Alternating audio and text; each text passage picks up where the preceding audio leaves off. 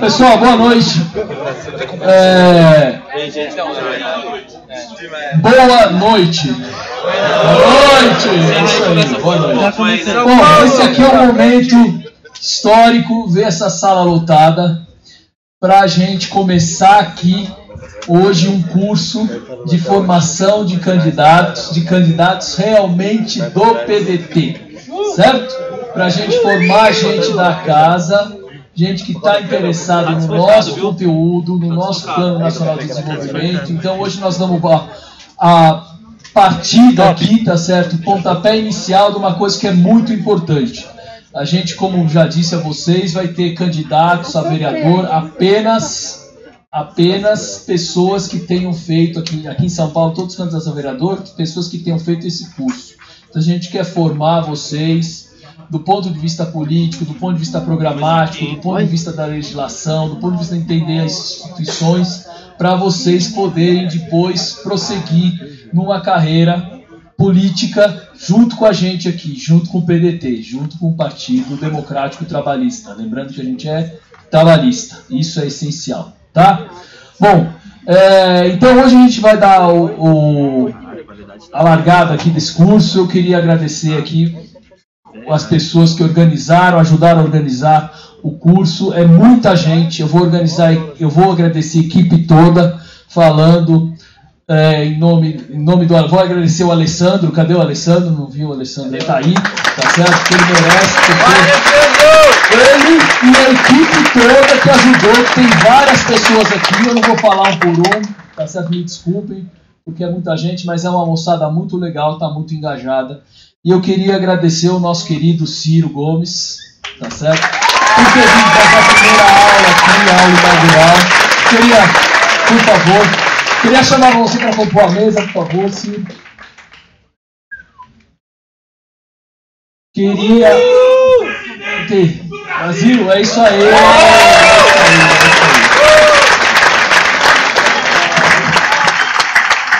Queria chamar também o Manuel Dias, que é o nosso querido presidente da Fundação Leonel Brizola.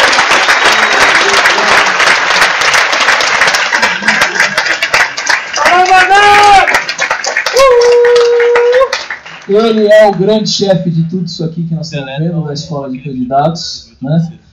O Antônio Neto, por favor, que é um chapão meu, né? Então, é um grande chapa, presidente aqui do PVT no município. A Gleide Sodré, também é outra grande companheira, presidente da ação das mulheres trabalhistas. E o Amaral, que é o nosso grande secretário aqui, resolve tudo, tá certo? Toca aqui partido no Estado. Né? Só tem chapa aqui nessa mesa, não tinha nem... E é isso, então é, a gente vai começar aqui. Né? É, eu já fiz minha. Não quero me estender mais, já fiz essa fala inicial. Um grande prazer. Eu espero contar com a presença de todo mundo aqui, sempre, todas as aulas. Né? Espero que todo mundo continue vindo, participando. Vai ser um grande curso. Enfim, eu vou passar então a palavra um pouco para o Manuel, ele provavelmente vai querer falar um pouco, dar algumas palavras e na sequência os nossos outros colegas da mesa. Tá? Muitos, todos muito bem-vindos, muito obrigado. Obrigado aqui à mesa, obrigado ao Ciro por começar o curso. Tá? É isso aí, vamos em frente.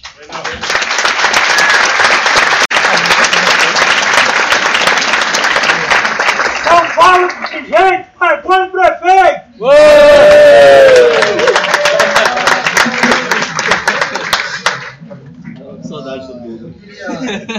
saudar aqui Não descobri. que acompanha essa mesa.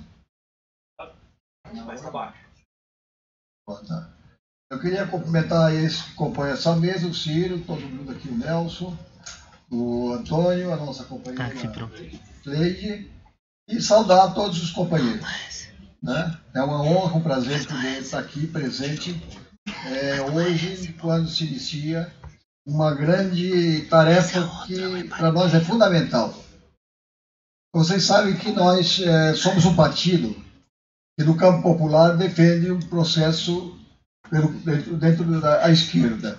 O trabalhismo brasileiro ele foi construído há 80 anos é, proposto e idealizado pelo Pasqualini em cima de teses que pudessem é, organizar a sociedade civil brasileira no sentido da construção de uma pátria realmente democrática, onde a maioria da população dela fosse beneficiária.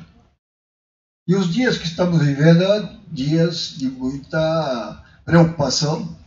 Né? Nós estamos é, hoje com um governo, ele não sabe o que é isso, porque ele não sabe o que é governo, mas está a serviço do sistema financeiro que está construindo um projeto de destruição do Estado brasileiro.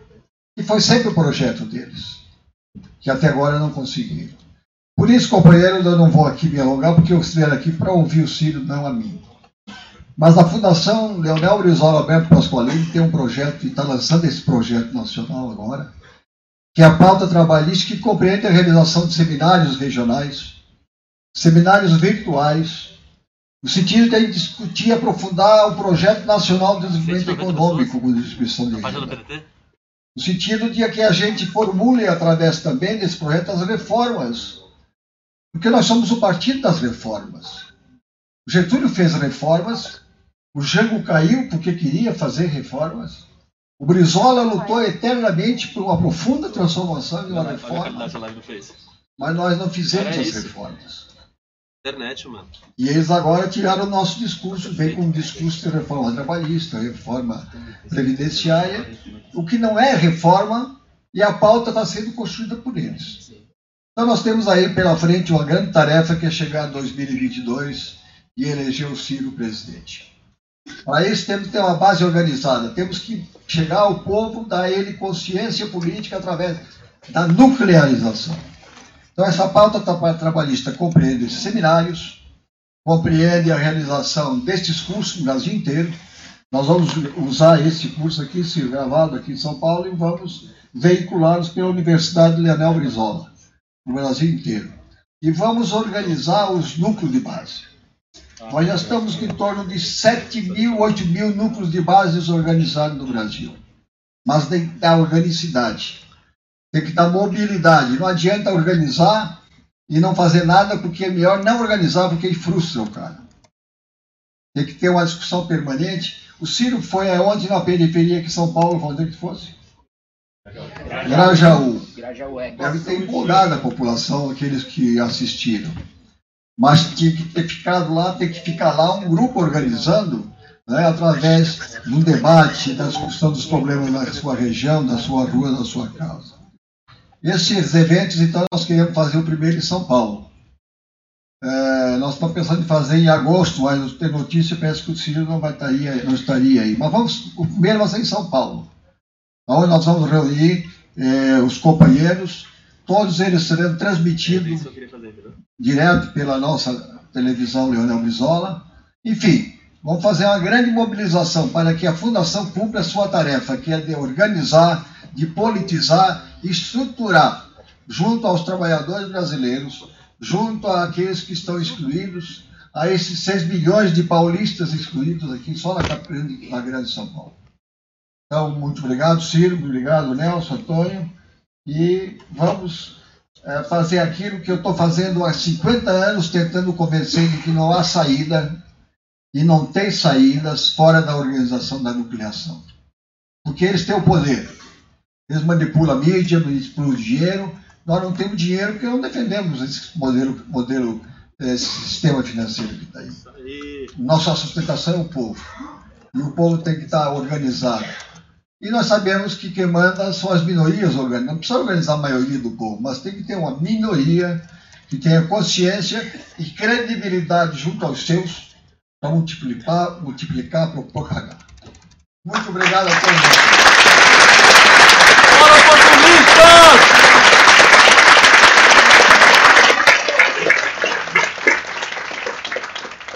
Por favor. Boa noite, companheirada. Boa noite. Quero dizer para vocês que eu estou profundamente emocionado. Nós aqui fizemos aquilo que a gente denominou de um fim de semana bastante corrido. Vocês vão de convir comigo que o Ciro chegou no sábado aqui e já está chamada Maratona Ciro Gomes de São Paulo. Tem que vir mais. Se Deus quiser, vai vir. Já acabou de falar de novo. Aliás, eu queria dizer para você o seguinte: é, quem sonha só não faz nada. Sonhar coletivo a gente vai resolver. Isto aqui é fruto do coletivo. Vocês já sabem, eu tenho uns cabelinhos brancos, sou alguns anos mais velho que o Ciro, pouco menos que o ministro Manuel Dias, nosso companheiro. E eu aprendi que a minha contribuição a partir de agora é ajudar a formar. Seja no movimento sindical, seja no movimento político. Então, essa escola de candidatos, uma ideia que nasceu dentro do diretório municipal, e essa juventude que nos acompanha aqui, aqui o Gabriel Cassiano, nosso presidente da juventude, o Alessandro Rodrigues, que é o secretário-geral do partido da cidade, que tem feito um trabalho fantástico de organizar isso. Eu disse ao Ciro durante esses dias que quando a gente montou a maratona, abrimos inscrições de voluntários para ajudar, ajudar a organizar os quatro eventos. Mais de 100 companheiros e companheiras se inscreveram para ajudar voluntariamente a organizar a chegada, como recebe o Ciro, onde vai estar o Ciro, para todos os campos. E vamos culminar hoje, para nossa honra, porque de agora, de hoje, a primeira segunda-feira agora, que é hoje, até 9 de dezembro, todas as segundas-feiras nós teremos uma aula escola de candidatos. Esta a gente, até por ser quem é o nosso palestrante, a hora magna, Ciro, a gente fez aberta. As outras serão lá na sede do partido, que o presidente Lupe, o companheiro Ayrton, compreenderam bem a necessidade de fazer uma reforma naquele auditório para dar as condições para que a gente possa receber os nossos pré-candidatos para que recebam informação. Vocês terem uma ideia, no dia 22 do 7 o Lupe vai falar. No dia 29 é o André Nascimento. No dia 5 é o Eduardo Moreira. No dia 12 é o companheiro Manuel Dias. E aí, provavelmente no dia 19, o Renato Giannini. Além de outros que virão e serão listados para cada uma segunda-feira dar uma palestra para os candidatos do PDT com esta visão, a visão do lado que nós estamos. E nós aqui aprendemos desde pequeno de que lado do balcão nós estamos. Nós estamos ao lado da classe operária, do povo mais sofrido. Este é o partido da história do Brasil. Esse é o partido. Esse é o partido de Getúlio, de Jango, de Brizola, né, de Manuel Dias, de Ciro Gomes, para fazer a transformação. Nós sabemos que não há outro caminho senão formarmos os nossos companheiros e companheiras para que possam representar muito bem e saibam quais são as teses do partido e se comprometam com as teses do partido para efetivamente não sermos surpreendidos. É isso aí, Por esse Roberto! Bora, oportunista! Bora, oportunista!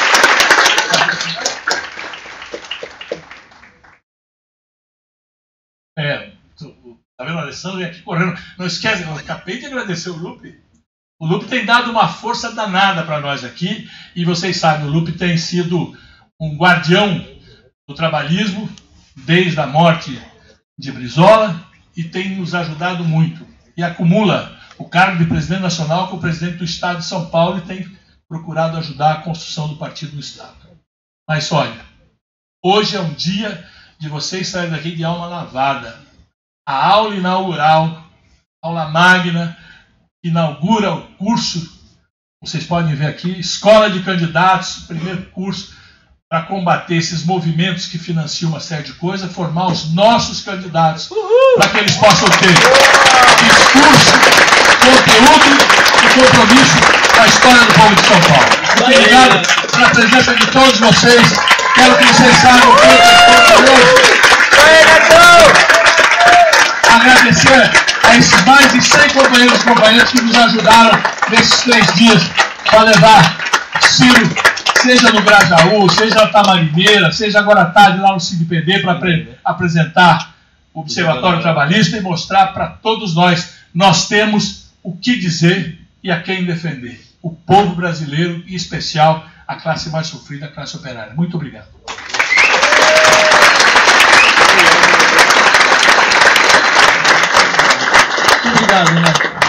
Blades, por favor. Boa noite. Boa noite, Gleice. Buenas. Governadora!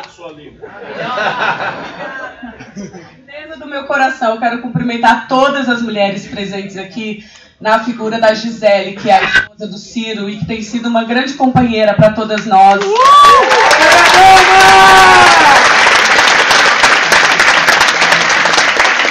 A Gisele, além de ser a fotógrafa oficial de todas, né, e de todos, porque ela sempre se prontifica a tirar as fotos, ela também tem sido a, a, a pessoa que faz nos aproximar bastante umas das outras é, aqui. Então, em nome da Gisele, eu quero cumprimentar todas as mulheres aqui presentes, tá bom? E cumprimentar todos os companheiros.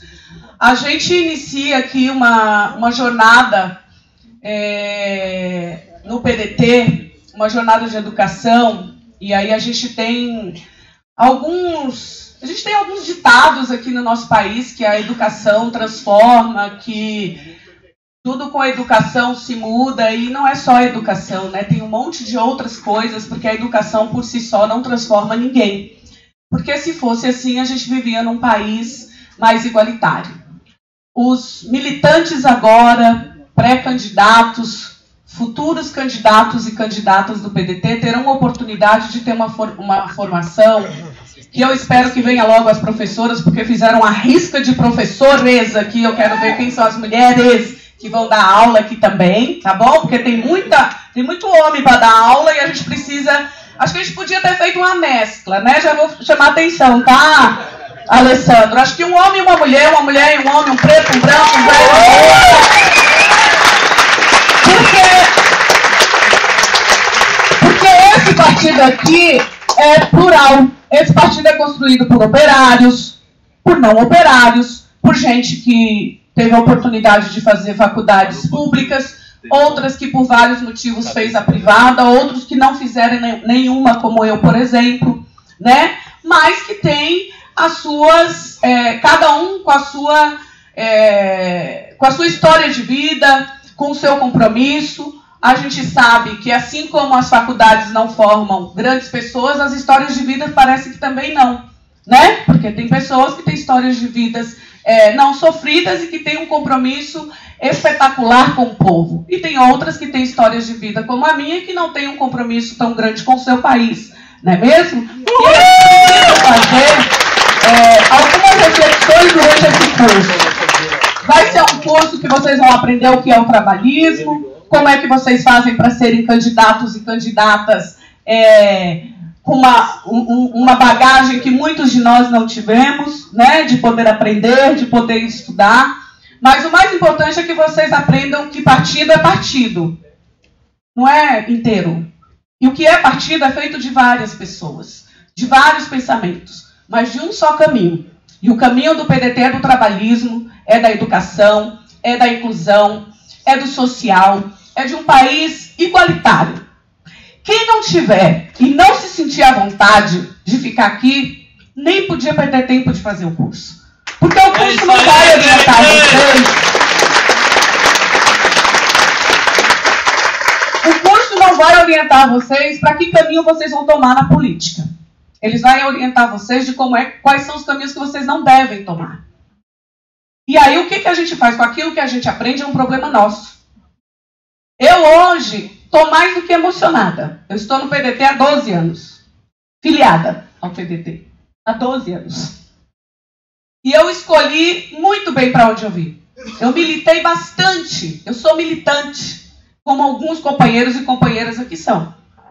E antes de me filiar a um partido, a primeira coisa que eu fiz questão de saber, eu sou dirigente sindical, sou uma representante dos trabalhadores e das trabalhadoras do meu país, primeira coisa que eu fiz questão de ver foi o que defendia o partido que eu ia me filiar. E eu escolhi ele por isto.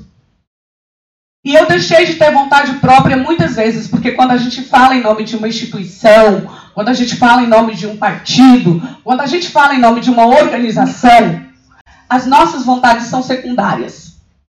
Você precisa falar em nome de pessoas, de propósitos, de ideais e de realização. Porque sonhar o Brasil inteiro sonha. mas somos nós que vamos realizar. Nós que vamos colocar nosso nome à disposição da política nacional, nós que vamos pegar todos os percalços, e a gente tem o Ciro aqui, que tem uma experiência vasta, talvez ele não se lembre, mas eu já estava com ele lá atrás, na primeira candidatura dele a presidente da República, é, em um outro partido, como militante, porque acreditava muito que ele seria e era e é a pessoa ideal para governar o nosso país. A gente precisa tornar esse sonho possível, e aqui para mim não é mais sonho, acho que para todos nós é um projeto, e a gente vai realizar e vai idealizar esse projeto. Quando eu caminhei com ele lá atrás, mesmo estando em outro partido, é porque eu tinha certeza do que eu queria como cidadã brasileira.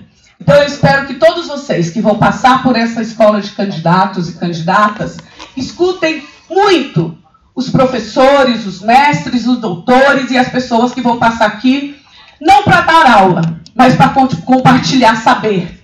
Porque vai ser uma escola de pessoas pensantes, né? A gente vai falar e também vai ouvir. Mais do que aprender com esses mestres e doutores, eu espero que vocês idealizem projetos que sejam para a maioria da população brasileira, ou minimamente para a maioria dos municípios e cidades que vocês vão representar eu vou estar bem coladinha, sempre olhando como eu faço sempre, nesses próximos meses que a gente vai ter de empoderamento. E só deixar todas as mulheres aqui presentes é, um aviso. A Ação da Mulher Trabalhista do PDT do Estado de São Paulo vai fazer formação para as mulheres é, com recorte de gênero através da MT. Nada muda porque os nossos compromissos são partidários e não são pessoais, tá bom? Então a gente vai dar continuidade aos nossos projetos.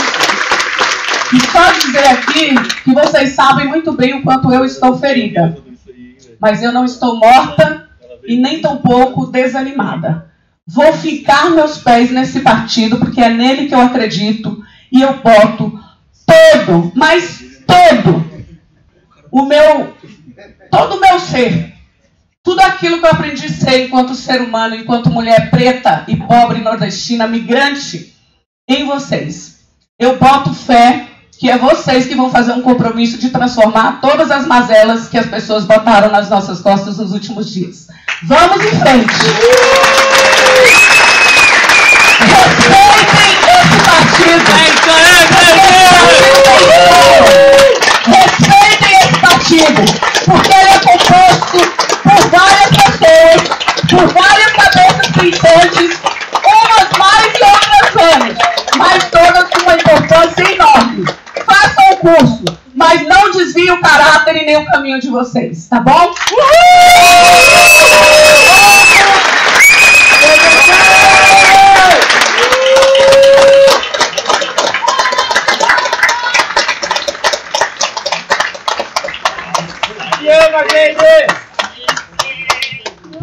Viva o PDT!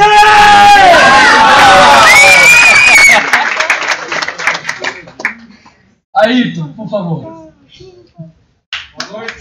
Boa! Queria cumprimentar os companheiros de mesa na figura do nosso presidente Ciro Gomes, cumprimentar as companheiras presentes na figura da Gleide Sodré, essa guerreira, e dizer que hoje, para a Estadual de São Paulo, é um, um marco, porque nós sempre tivemos muitas dificuldades de estruturar o partido de São Paulo. O Maneca é o, conhece bem essa história. Né? Nós temos questões históricas que impedem o trabalhismo de um, de um protagonismo maior em São Paulo. E ao longo do tempo nós também tivemos algumas formas de conduzir o partido que nos levaram a uma certa estagnação. O presidente Rupp tem cobrado muito a reestruturação do partido no Estado. E nós começamos é, por uma reestruturação hoje comandada pelo Antônio Neto na capital, né, que tem feito um brilhante trabalho e eu aproveito para cumprimentar o Alessandro, né, que tirou do papel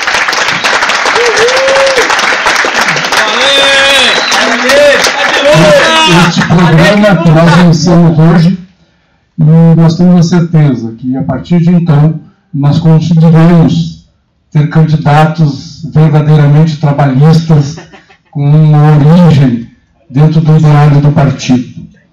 Porque eh, ao longo do tempo nós ficamos na, sempre na expectativa de que surgisse alguém e representasse São Paulo. Então esse curso ele, ele, ele marca isso, ou seja, uma ação do partido no sentido de trazer para os nossos quadros alguém que realmente represente aquilo que a gente pensa. E eu vi muitos presidentes de, de, de municipais aqui. Então eu pediria para todos, a gente tem que replicar esse processo no interior do Estado. Então todos os presidentes de partido, dirigente, eles entram em contato conosco para que a gente ache uma maneira de talvez fazer algum seminário regional, mas nós precisamos levar esse curso de formação também para o interior de São Paulo. Por quê? Nós temos uma eleição diferente, essa eleição municipal. Ela vai ser a primeira eleição sem coligação na proporcional. Ou seja, os partidos terão que lançar suas chapas completas. Então, nós precisamos de candidatos dos municípios, nós precisamos de gente que nos represente. Então, estou muito feliz é, desse, desse auditório cheio e a gente poder dar um start é, nesse processo. Muito obrigado.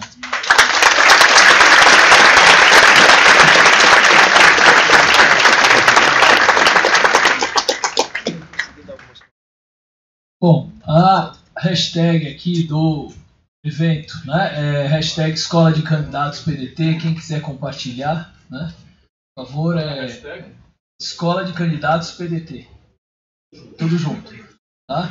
É, as inscrições estão abertas ainda, tá? Elas vão ficar abertas umas duas semanas ainda, tanto o pessoal de São Paulo como o pessoal do estado, como o pessoal de outras regiões pode se inscrever né? porque as aulas são todas gravadas. Quem se inscrever vai ter uma senha para acessar as aulas a qualquer momento. Né? Então, aqui em São Paulo, a gente, logicamente, quem vai ser candidato aqui, a gente está demandando que seja presencial né? a participação no curso. Para outras regiões de São Paulo, ela não é presencial, logicamente, nem para o resto do Brasil. Isso que o Manuel falou, a gente vai compartilhar também na Universidade Leonel Brizola.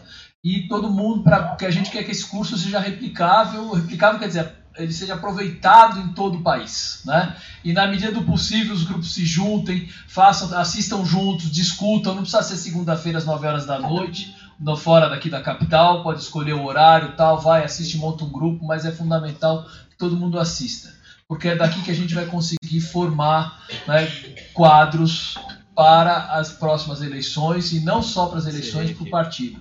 A gente sabe que vai ter uma briga muito grande aí pela frente, a gente sabe que vai ter uma pressão muito forte da direita, dos liberais aqui no Brasil e a gente precisa estar muito bem preparado para isso. E é isso que a gente espera conseguir passar para vocês, tá? Então, muito obrigado a presença de todos, obrigado aqui à mesa. Eu vou passar a palavra para o Ciro agora. Ciro, por favor, né, nos abrilhante aqui, como sempre, com a sua palestra. Muito obrigado.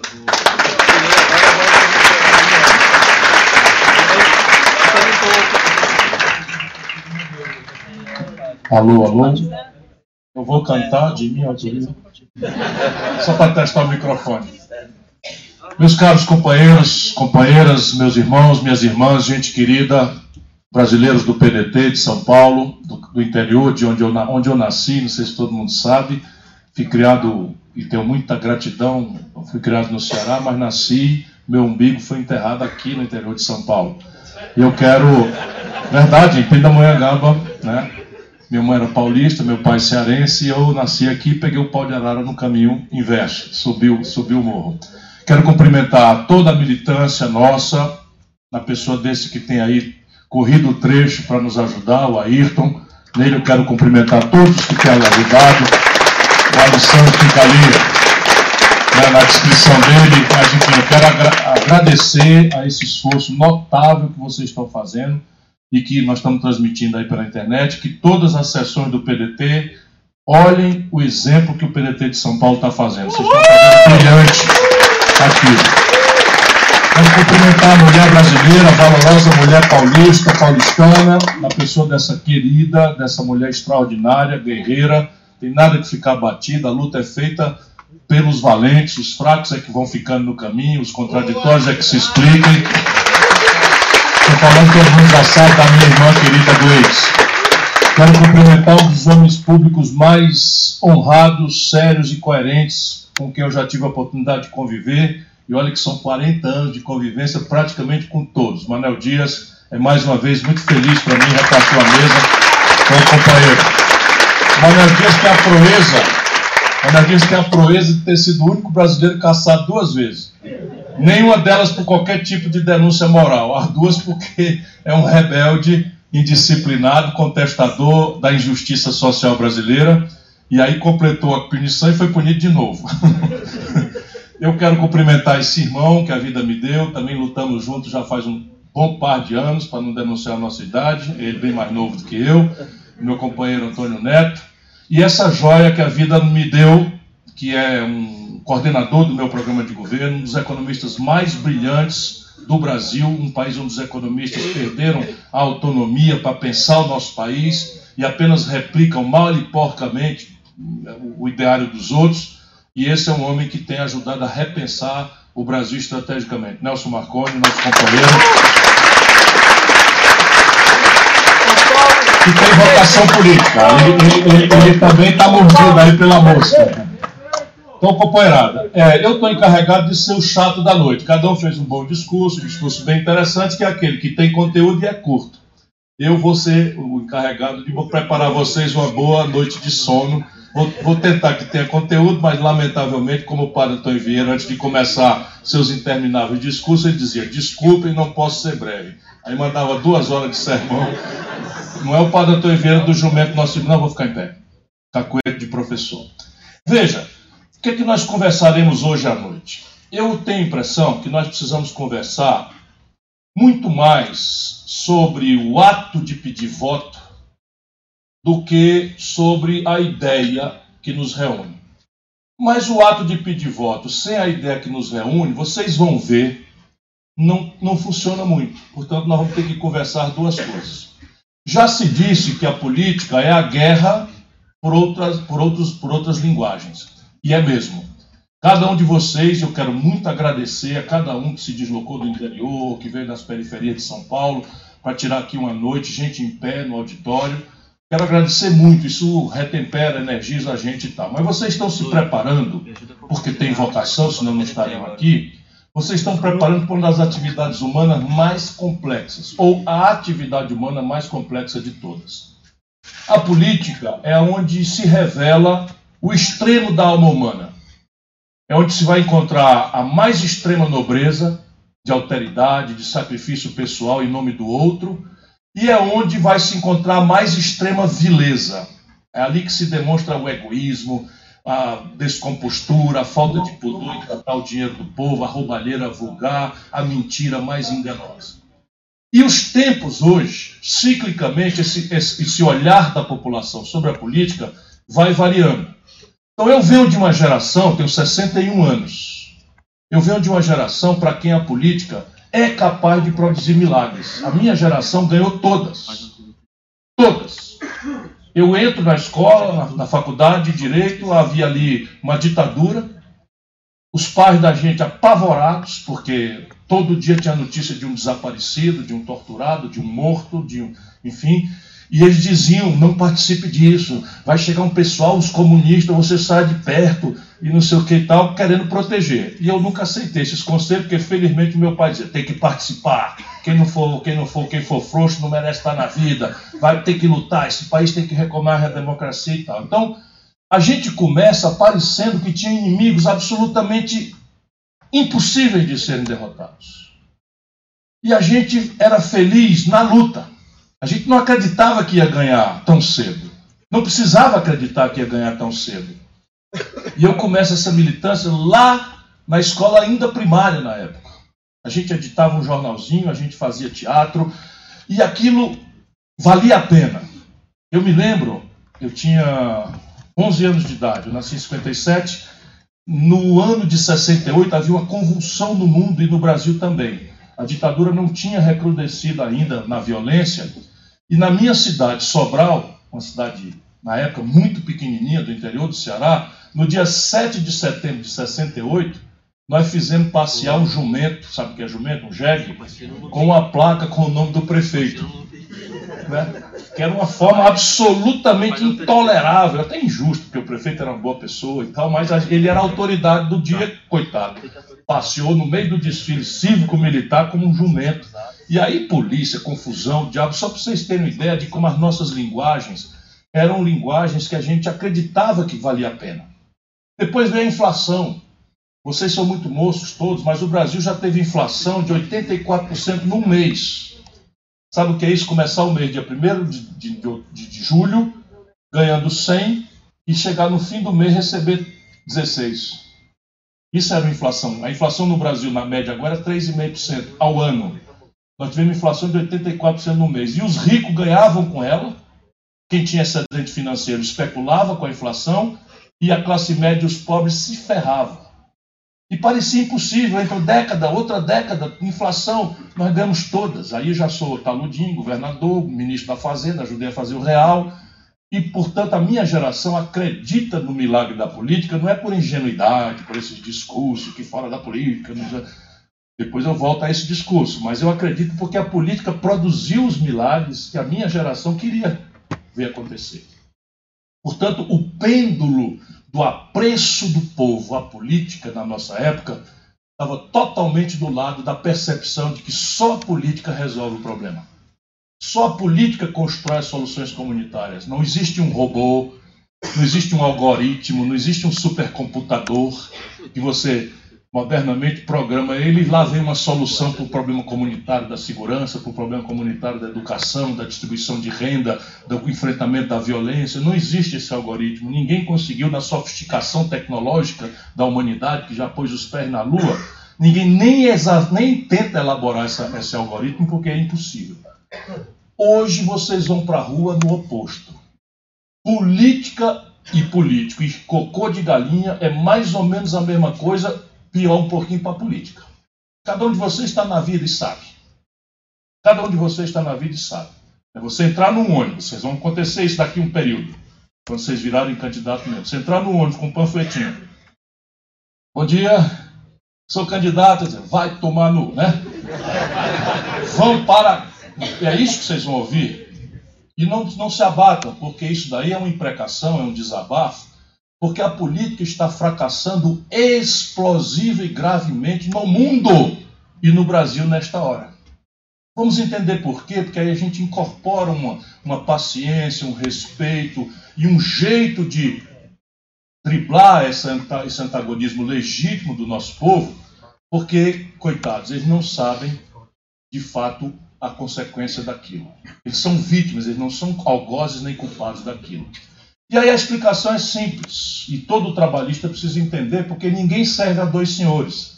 Em tempos de força evangélica, é, de apreço à Bíblia, de cristão que dê testemunho, isso é uma lição da Bíblia. Ninguém serve a dois senhores. Ou se você bem serve a um e der serve ao outro, bem serve ao outro e não serve a um.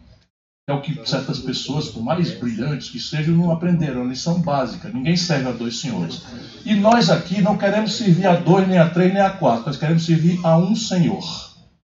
E a nossa opção é uma opção que tem referência histórica, que tem referência nobre, que tem referência que a gente não precisa ter vergonha de assumir, porque hoje parece uma grande mentira. Dizer, todo político da boca para fora é a favor do pobre. Você já ouviu alguém dizer que tem o pobre fora aquele personagem do Chico Anísio? Não tem. Vocês já viram algum político dizer que a educação não é prioridade? Vocês já viram isso de qualquer partido? Já ouviram alguém dizer que não é importante cuidar para que o povo tenha emprego? Então o que, que aconteceu? A política aviltou-se porque ela foi substituída pela marketagem, pela propaganda e pelo dinheiro. E aí, como por média vocês estando aqui, eu suponho vocês não têm propriamente acesso a muita grana. Nós vamos ajudar no que puder, o partido vai se esforçar. Eu mesmo vou fazer muito militância aqui junto com vocês, na capital e no interior. Vou ajudar a distribuir panfleto, vou participar do programa eleitoral, vou ajudar no que eu puder, porque ninguém vai ser presidente da República, um bom presidente, se não entender que a crise brasileira, o centro dela é São Paulo e a saída da crise no Brasil necessariamente passa por São Paulo. E não é bajulação, não. 40% da produção industrial do Brasil sai daqui. A maior cidade nordestina do Brasil é essa, onde nós estamos reunidos hoje. Aí a Gleides e eu, que não me deixa mentir, né? muitos aqui. e a desindustrialização que está destruindo a indústria brasileira, o centro é aqui. Então, o centro da crise é São Paulo. Mas por que, que aconteceu essa desmoralização? Vamos lá e vocês precisam ter essa inteligência com o coração. Eu vou só, como um, um velho professor, a, a juntar as verdades que vocês já estão vendo. O Brasil está vivendo a pior crise da sua história nos últimos 120 anos. Qual é o critério aqui? Desenvolvimento econômico. E esse critério, ele responde por primeiro, diretamente ou indiretamente, por todos os nossos dramas. Diretamente, se nós temos o pior década, do ponto de vista de desenvolvimento econômico, dos últimos 120 anos, não tem emprego. Vocês vão ver, as pessoas vão, aquele que não, não insultar vocês, me larga a mão, política é tudo ladrão, é tudo bandido, vocês vão ouvir muitas vezes, tenham paciência, tranquilidade, humildade, vocês vão ouvir, arranja um emprego para mim, arranja um emprego para meu filho, arranja um emprego para minha mãe. Porque é desesperador. São 14 milhões de pessoas desempregadas abertamente e 32 milhões de brasileiros empurrados para a informalidade. Informalidade é como os economistas brilhantes chamam o cara que está no meio da rua, na 23, correndo do rapa, da repressão que chega e toma o capital de giro dele todinho, porque também esta informalidade anárquica destrói o comércio formal, que paga imposto, que tem contas para pagar de funcionários, portanto, não é a saída para o país. Então, se vocês olharem hoje, cada um de nós vai sair daqui daqui a pouco para voltar para casa, porque for para o interior com muito cuidado, por favor, com as estradas. O que a gente vê nas ruas das grandes cidades é um cidadão correndo desesperadamente com um caixote nas costas, escrito não sei o quê, para ganhar cinco reais por corrida. No fim do dia, ele levou 15, 20 reais, na melhor hipótese, se arriscando a morrer em cada esquina, correndo para atravessar o sinal, porque tem que entregar a pizza quentinha ainda, etc, etc. E isso não dá metade de um salário mínimo. Então, as pessoas, o Brasil está com esse quadro, a pior, mas remotamente, de onde é que sai o dinheiro para pagar a educação? Dos impostos. De onde é que sai o dinheiro para melhorar a segurança pública? Dos impostos. De onde é que sai o dinheiro para qualificar a saúde, que são as grandes queixas que vocês vão ouvir? De onde é que sai o dinheiro? O vereador vai ouvir muito. De onde é que sai o dinheiro para tirar a água podre da porta das pessoas ou para construir uma moradia decente nas favelas, etc. Sai da atividade econômica. Se a atividade econômica está no pior momento nos últimos 120 anos, 10 anos faz, não tem dinheiro para fazer educação, saúde. O resto é tudo mentira. Portanto, a primeira grande questão é entender a raiz dessa crise. Não para fazer teoria no meio da rua, não é? É só para a gente ter o coração ligado no coração do povo, que é a primeira providência. Por que, que cada um de vocês quer ser candidato? Primeira providência, para ter a tranquilidade, a serenidade, o entusiasmo, o amor, a compaixão de buscar o povo é botar na cabeça com muita severidade, não é para dizer agora, é para pensar em casa muitas vezes. Quer ser candidato para quê? Para se virar, para se arrumar? Não faça isso não. Eu sei que eu não precisava dizer isso aqui, mas a gente tem que dizer para todos os políticos, porque é o mau exemplo que a turma pega e noveliza. Vocês já viram a Rede Globo mostrar no Jornal Nacional um belo do político que fez uma bela tarefa e tal? Isso não é notícia nesses tempos estranhos que nós estamos vivendo, a notícia é o picareta que hoje saiu um prefeito lá do Ceará. Horrível. Horrível. Pega as mulheres e, enfim, médico. Né? Bem, criminoso total. Mas isso eles mostram. E vai ser uns quatro ou cinco dias para todo mundo ficar chocado. Agora, o vizinho dele provavelmente está fazendo um belo trabalho em educação, em combate à mortalidade infantil. Não interessa, não, não é notícia. Isso é uma coisa que a gente tem que entender. Então, por que, que eu quero ser candidato? Quem está aqui tem vocação. Mas a resposta tem que ser: e você quer ser candidato para representar o que e quem? Isso vai organizar a tática, bem pragmático. Não pensem que é poesia que eu estou falando, eu sou um velho político, lutador, né, que tenho 40 anos de vivência. Ganhei todas as eleições que disputei, sem faltar nenhuma.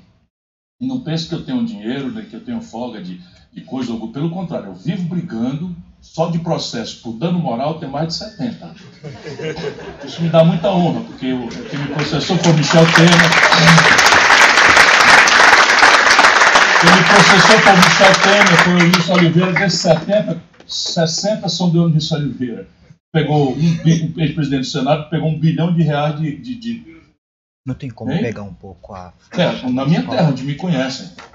Eu só perdi a presidente da República, que também não está na minha vez ainda. Vamos respeitar o povo. Né? Ainda. É, não, ainda, tá no povo mandou, vai te preparar melhor. Então eu entendo a lição. Vai, vai lá, te acalma um pouco, tá muito valentão, a língua é muito dura.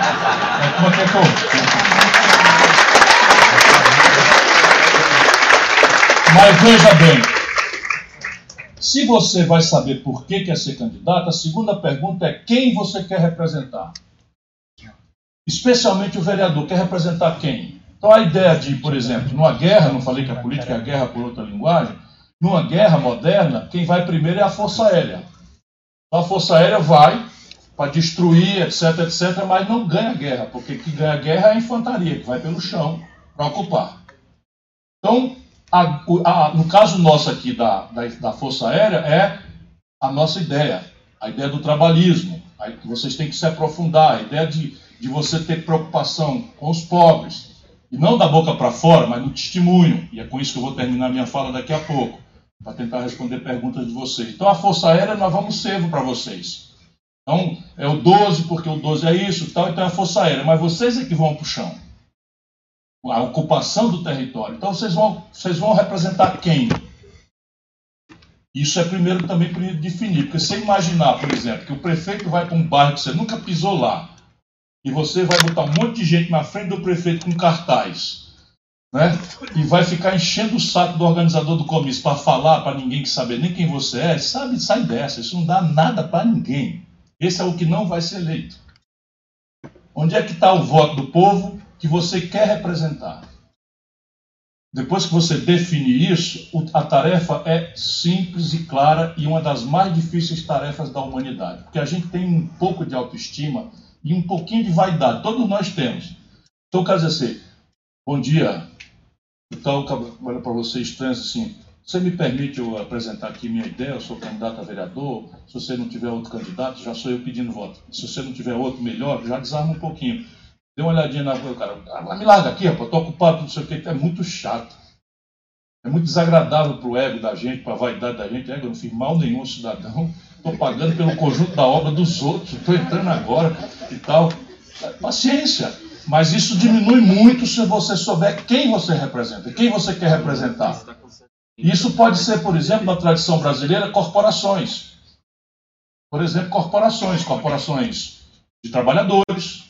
Você pode. E aí qual é a. Vamos lá. Pode ser religioso, está cada vez mais forte o voto, né, por motivação religiosa. É preciso também entender isso. Às vezes é vizinhança. Todos vocês são avizinhados.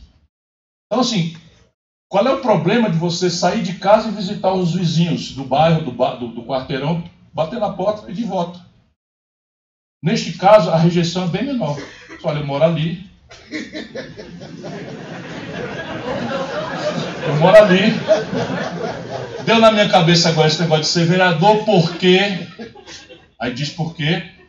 E eu acho que a gente precisa de um representante porque não dá mais o buraco, não dá mais o sinal, não dá mais a falta de escola com identidade. A gente acha que aquela escola do lado lá caiu, não sei o quê, e ninguém veio para fazer, então nós estamos precisando de um representante local, daqui da comunidade e tal. Isso tem aderência. Como tem aderência do grupo religioso. Olha, nós estamos aqui, de repente eu estou vendo aqui pessoas da, da, da, da Umbanda, da, da- da- das regiões afro, né? Está acontecendo que estão destruindo templos. O Brasil nunca aceitou isso. Nós estamos, pela força da estupidez do Bolsonaro, nós estamos desagregando uma virtude brasileira que é a tolerância religiosa, o respeito à forma com que você adora a Deus por esse, por aquele ou por aquele outro caminho. Pois bem, então é, um- é um- é uma coisa que tem que ser defendida. Porém, não esqueçam que a vizinhança, não esqueçam que a corporação, não esqueçam que o movimento religioso, qualquer que seja o primeiro movimento, ele tem que guardar coerência com o grande movimento. Esse é o que vai fazer a diferença, porque nesses critérios outros irão. Outros vizinhos, que o bicho mais difícil é ser vereador. Estou pensando mais nos vereadores. Você vira a esquina, meu irmão, eu queria pedir um voto. Ô, rapaz, não posso porque meu cunhado é candidato. Ô, meu irmão, não posso, você é até gente boa demais, mas já dei minha palavra pro meu primo, que é candidato também. Todo mundo é candidato a vereador, e agora vai piorar. Então, paciência, E a coisa do que vai fazer a diferença é o ambiente onde você está. E aí tem coisas simbólicas, não é? Por exemplo, eu sou do partido do Antônio Neto. Eu sou partido, eu tirei 2 milhões e meio de votos em São Paulo. Isso elege vereador para burro. Muitos, muitos vereadores se elegem com 2 milhões e meio de votos. Agora, será que o eleitor que votou em mim vai identificar você? Depende. Depende de eu continuar me comportando, depende de não se arrepender do meu voto, né? de não se arrepender do voto dado em mim. Né? E no geral você tem que dizer, olha, eu estou aqui na luta porque no particular eu quero resolver tais e tais representações, quero interpretar tais e tais sentimentos, mas eu sou de um movimento. Esse movimento aí que tem a ver com a refundação do desenvolvimento brasileiro. Nós estamos vivendo a pior década de crescimento econômico. Essa resposta de entregar tudo para os estrangeiros não vai dar em nada. Essa mentira, vocês vão na campanha, já vai ser muito clara a mentira de que a segurança ia ser resolvida com um golpe de conversa mole, que autorizar arma para todo mundo, que, a, que a, a, economia vai melhorar com a reforma trabalhista, com a reforma previdenciária. Tudo isso vai ser mentira. Vocês vão trabalhar num ambiente de muita crise e muita desconfiança do povo na luta da política. Isso nos traz então a questão prática não é, de como é que a gente faz isso. E aí existe um grande e grave problema no sistema eleitoral brasileiro, que é a gente praticamente à força escolhe o companheiro como primeiro adversário. Então, assim, nós estamos enfrentando outros partidos. Sabe como é que faz o cálculo para se eleger vereador? Todo mundo sabe, mas eu vou repetir, porque está na internet, isso serve para a nossa aula. Funciona assim, ó. Você pega a, a quantidade de votos total. Vamos lá, supor uma cidade tem 300 mil eleitores. Cidade do interior, 300 mil eleitores. Você pega a quantidade de 300 mil votos e divide por quantas vagas tem na Câmara. 21 mil, 21 vereadores. Então, vamos botar aqui uma conta: 210 mil eleitores por 21 dá 10 mil, não é isso? Então, isso significa o quociente. Não, dá 10 mil. 210 mil por 21 vagas dá 10 mil. Então, o que é que precisa fazer? Para entrar o primeiro vereador de qualquer partido, o partido precisa fazer 10 mil votos, que se chama quociente eleitoral. Portanto, o teu inimigo não é o teu amigo, o teu companheiro. Porque todo voto que o teu companheiro tiver é quem vai abrir a porta de você entrar no sistema proporcional que nós usamos. Então, uma grande lição importante. Claro que a gente começa a lutar, a gente está todo perto, aí vai ter aquela história. O outro colega está ali no mesmo bairro, pô, esse bairro é meu, e não sei o que tal. Paciência. O voto que escapar de ti e ficar nele é teu também. Compreende? Porque é o sistema proporcional. Depois, quando somar os votos, quem são os que vão entrar? Os mais votados daquela legenda. Portanto, quanto mais você ajudar o seu companheiro, mais vereadores entrarão e mais suplentes terão oportunidade se muitos entrarem. Então é preciso ter clareza disso. Nós somos uma rede. Não o partido rede, né? Nós somos o PDT. nós somos uma rede, nós, somos, nós precisamos lutar por pertencimento. O ideal é que a gente se reveja sistematicamente como uma grande família que está encarregada de uma missão histórica de construir na base do processo democrático a restauração da confiança do nosso povo na linguagem da democracia, que é a política. E não é menos do que vocês vão fazer. A linguagem da democracia é a política. Se você nega a linguagem, você está tá negando a democracia. Sabe o que é democracia em grego? Governo do povo. E isso é que está acontecendo no Brasil. O próprio povo, descrente da linguagem da democracia, muita propaganda em cima, a novelização do mal feito, a falta de fazer um contraponto, dizer aqui está errado, mas acolá está certo, aqui está errado, acolá está certo é de propósito, é para destruir mesmo no povo a confiança em si mesmo e permitir que o baronato, que é uma minoria pequena, controle, para além do poder econômico, o poder político. Isso está em marcha no Brasil. O país, por exemplo, a agricultura está em crise, o comércio em crise aguda, a indústria em crise aguda, a construção civil na pior crise da história e os bancos brasileiros estão batendo recorde de ganhar dinheiro de lucro. De onde é que vem esse dinheiro? Se a economia toda está indo para o vinagre, de onde é que vem o dinheiro? Vem dos cofres públicos. Metade do orçamento brasileiro hoje é apropriado pelos bancos. E eles não deixam, controlam. São cinco famílias que controlam a grande mídia no Brasil. E eles todos têm bilhões aplicados nos bancos. Portanto, não será por aí, mas a rede, o pertencimento, Isso é a diferença que um partido como o nosso pode fazer.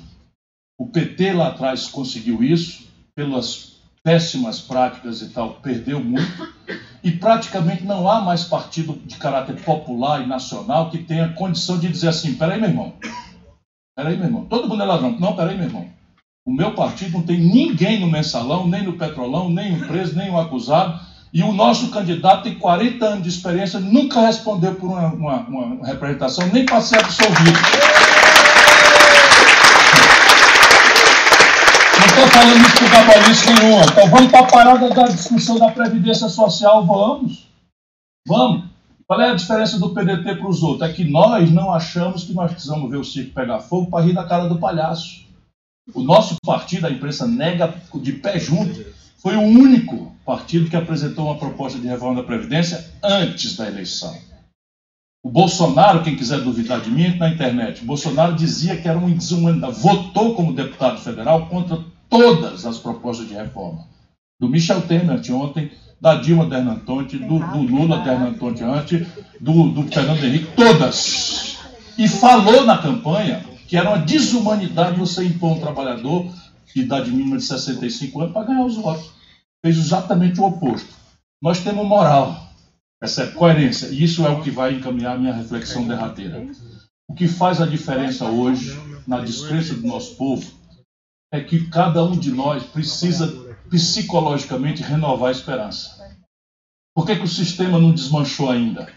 com todas, se você perguntar o que, que você acha dos políticos, 90% vai dizer tudo um bando de mentiroso, um bando de pilantra, um bando de ladrão, nas pesquisas. O que, que você acha da política? Ah, isso é coisa para picareta.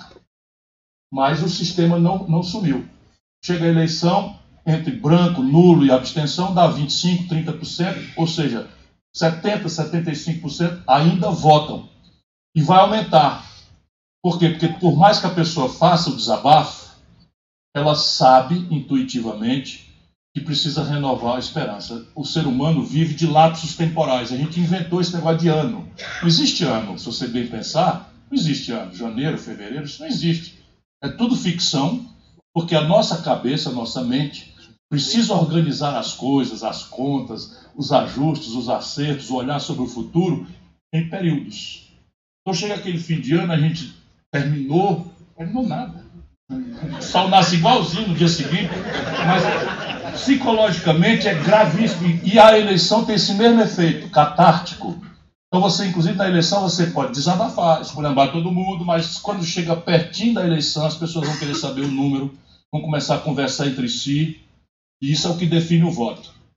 O voto não se define por propaganda. A propaganda apenas faz aquilo que é o essencial e que é colocar você entre as alternativas possíveis, mas não define. O que define o voto é a conversa entre os amigos e a família.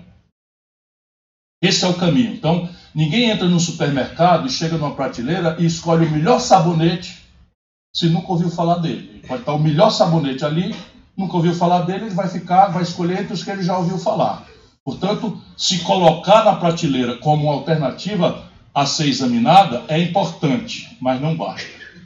É preciso fazer essa outra etapa, conversar, estimular as pessoas a conversar. E aí é o seguinte, eu fazia, por exemplo, nas minhas primeiras eleições, eu pegava 10 amigos pessoais e reunia na minha casa de noite. Passava o dia na rua e 10, 7 horas da noite eu voltava em casa e reunia 10, 15 amigos. Passava ali a saliva, né? Passava a saliva ali, conversava e tal. E vocês estão de acordo? Ah, pai, que é isso? Nós somos amigos e tal. Tá bom, então cada um dos 10 ou 15 vai organizar uma reunião de 15 para mim. E tem que trazer aqui para o meu caderno. Isso funciona. Isto funciona. De noite. De dia é sola de sapato, rua. Foi feira. O, o que é que você quer representar? Organiza eles e vai atrás para concentrar o esforço. E aí, irmão, irmã, desejando que todos tenham muito sucesso. Eu vou voltar para estar, vou estar com vocês, vou no interior, vou na capital, vou ajudar muito, porque eu preciso muito que o PDT reforce a sua base em São Paulo. E vocês são a semente. Vocês são o, vamos dizer, o, o, o caminho para a gente mudar o Brasil. Não existe mudança de cima para baixo. A mudança só acontece realmente de baixo para cima. Então, três coisas eu tenho dito à militância: ideia, exemplo e militância. Dominem isso. Qual é a ideia? Tem a ideia geral, trabalhismo, como uma resposta generosa ao drama socioeconômico, porque nós não temos perplexidade, nós defendemos a, a importância da iniciativa privada, associamos a importância da iniciativa privada a uma política pública que extraia do êxito da iniciativa privada os excedentes para financiar a emancipação das pessoas mais pobres. E o grande caminho que nós temos exemplo é a pedagogia, é a educação, é ensino em tempo integral. São políticas importantes que já estão funcionando em vários exemplos. O Brizola, governador do Rio Grande do Sul, no, nos anos 50, fez 6 mil escolas. O Brizola, governador do Rio de Janeiro, inaugurou a ideia de ensino em tempo integral com os CIEPs. No Ceará, um de cada três escolas hoje, nível médio, é tempo integral profissionalizante. E nós somos a melhor educação do Brasil. Portanto, a ideia de um projeto que responda aos dramas coletivos de emprego, de salário, de renda, de segurança, de educação, com inovação e aplicada localmente. O exemplo, porque conversa da boca para fora, todo mundo é igual, e militância. Nada substitui a militância ativa, organizada, sabe, de começar cedo. Eu, eu, nas minhas primeiras eleições, tinha uma estrutura muito grande que começava às 10 horas da manhã. E eu era muito, muito novo, eu fui deputado a primeira vez com 25 anos, fui prefeito de Fortaleza com 29, Fortaleza é a quinta maior cidade do Brasil, as pessoas não sabem. Fui prefeito com 29 e foi até, sou até hoje o mais jovem governador da história do Brasil, com 32 anos de idade. Então tinha uma estrutura, eu ganhei todas as urnas de Fortaleza, em quatro delas eu tirei 100% dos votos para governador, tendo sido prefeito. Portanto, o que eu estou falando para vocês não é poesia, é coisa de quem conhece bem o ramo. O que, é que eu fazia? Eu tinha a ideia, a gente falava com muita clareza o que pensava para aqueles universos que eu queria representar. A gente tinha o exemplo, porque eu, por exemplo, nunca aceitei receber pensão. Três eu tinha direito, nunca aceitei receber, não sou empresário, não tenho fortuna nem nada, mas aí o cara anda e mete o dedo assim, essa previdência aí está injusta. Os militares custam 47 bilhões e contribuem só com três. E ninguém pode calar minha boca porque é verdade. E eu, quando tive os privilégios, não aceitei receber. Isso é exemplo, isso é muito mais forte do que 10 mil discursos. Estou né? lembrando hoje em dia, porque os tempos estão pedindo exemplo. E militância, eu acordava às quatro da manhã, às quatro da manhã, eu queria muito ser eleito. Vocês querem muito ser eleitos? É preciso saber disso. Querem mesmo? Pois é, eu acordava às quatro da manhã, mapeei onde é que se juntava a gente. Quatro e meia, cinco horas da manhã, e era trem, era fila do INSS, era não sei o que, era feira. Lá estava eu, eu e um assessor, sem aparato, um panfletinho preto e branco, baratinho, desculpe incomodar, meu nome é Ciro Gomes, eu estou querendo o seu voto aqui. Eu sei que a política está muito esculhambada, mas eu estou começando e fora da política não tem saída e nós precisamos conversar aqui e tal. Se não tiver outro melhor, tem uma oportunidade, me dê um lancezinho. Foi voto para burro. É muito voto, vocês vão ter também. Muito obrigado a todos.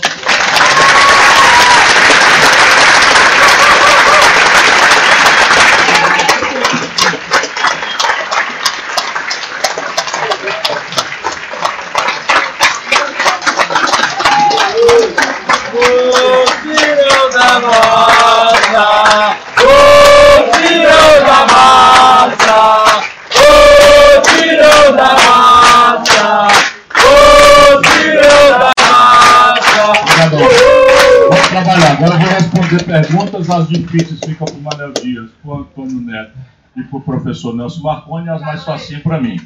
A Gleice também, senão fica machista. É, as, as difíceis para vocês, as fáceis para mim.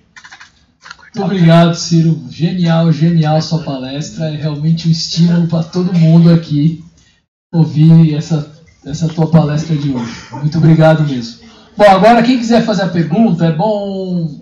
Enfim, tem um um microfone aqui, a gente vai deixar circular aí, né? Esse aqui, tá? E se a pessoa se identifica, eu só vou pedir para, por favor, ser breve na pergunta para dar tempo de mais pessoas falarem, né? Tá bom?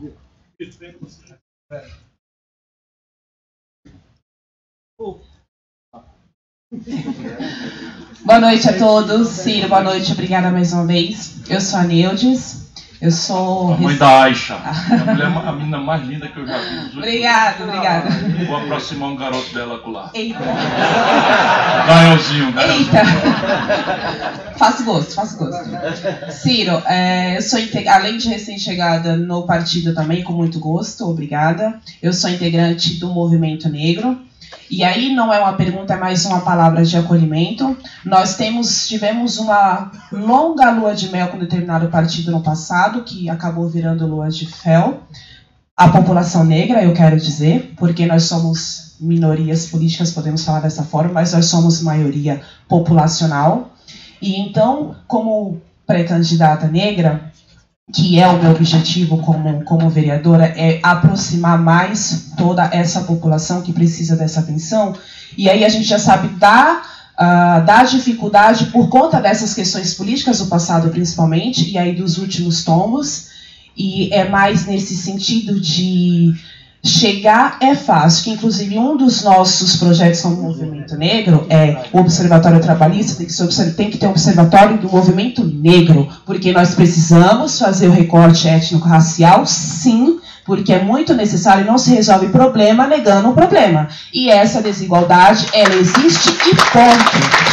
Então precisa ser pontuado. É muito importante chegar no partido como o PDT e ter é, essa oportunidade, essas oportunidades. Então, é mais uma palavra de acolhimento nesse sentido. Nós somos a população maior número no Brasil. Nós precisamos uh, aproximar o jovem negro novamente da, da, política, ter essa paixão, esse, porque é só na política que a gente vai conseguir, principalmente nesse momento. E ah, esse momento é difícil, o governo tal. Eu acredito que é exatamente nesse momento que a gente precisa fazer esse levante, principalmente. Então é mais, na verdade, uma palavra de acolhimento para essa galera da população negra. Obrigada. Obrigado. Eu vou aproveitar a sua palavra, que é muito sábia.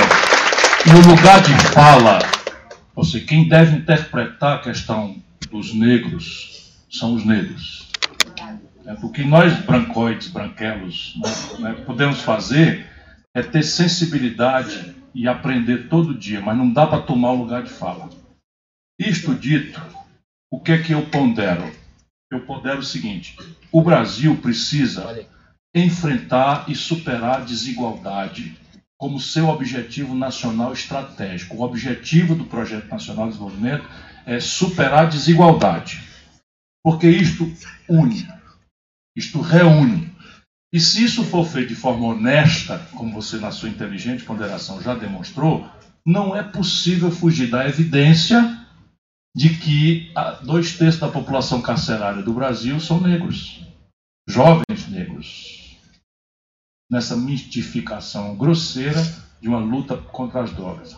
E quem aumentou essa população carcerária de 250 mil pessoas para 730 mil foi a esquerda brasileira. De boa fé.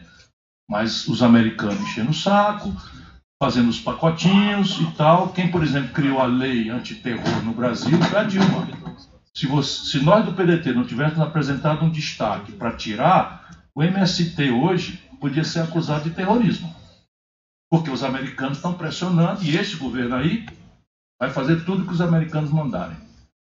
E assim, não é por xenofobia, é porque os americanos acham que isso é importante. Então, a primeira população carcerária do mundo é a América do Norte. O Brasil é logo em seguida a segunda. E nos Estados Unidos, mais de dois terços da população é de negros.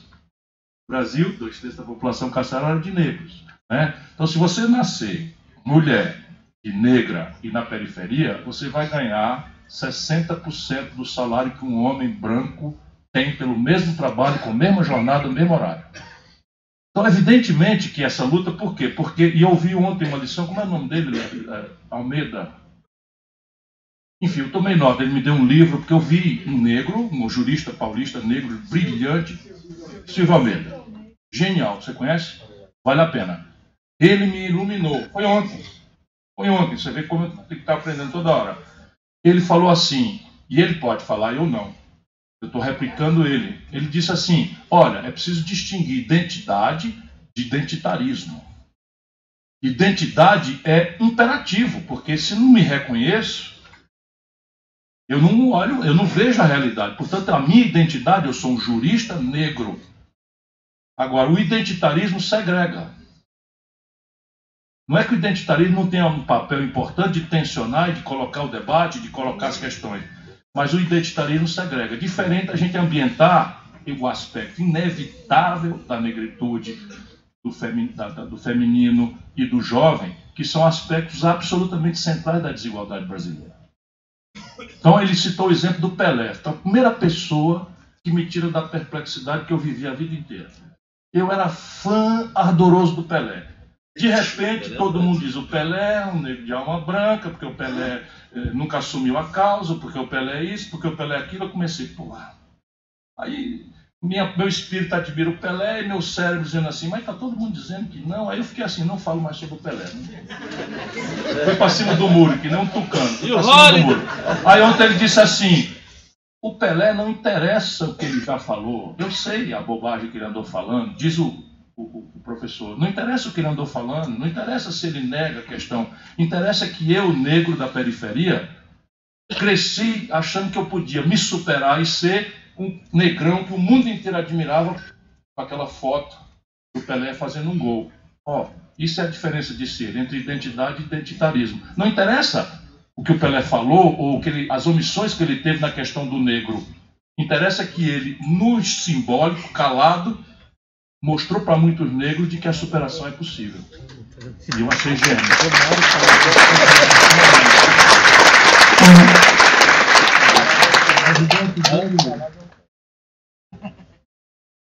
O Movimento Negro é a única organização de ponto do partido que tem um curso na ULB. Então, quem quiser assisti-lo, é ulb.br.org.br. É, nós temos um movimento é dirigido pelo Paixão, nós somos o partido do Abdias Nascimento, enfim, nós temos história. Ela, Exemplo. Ela é a vice-presidente do movimento. Está bem entregue a causa.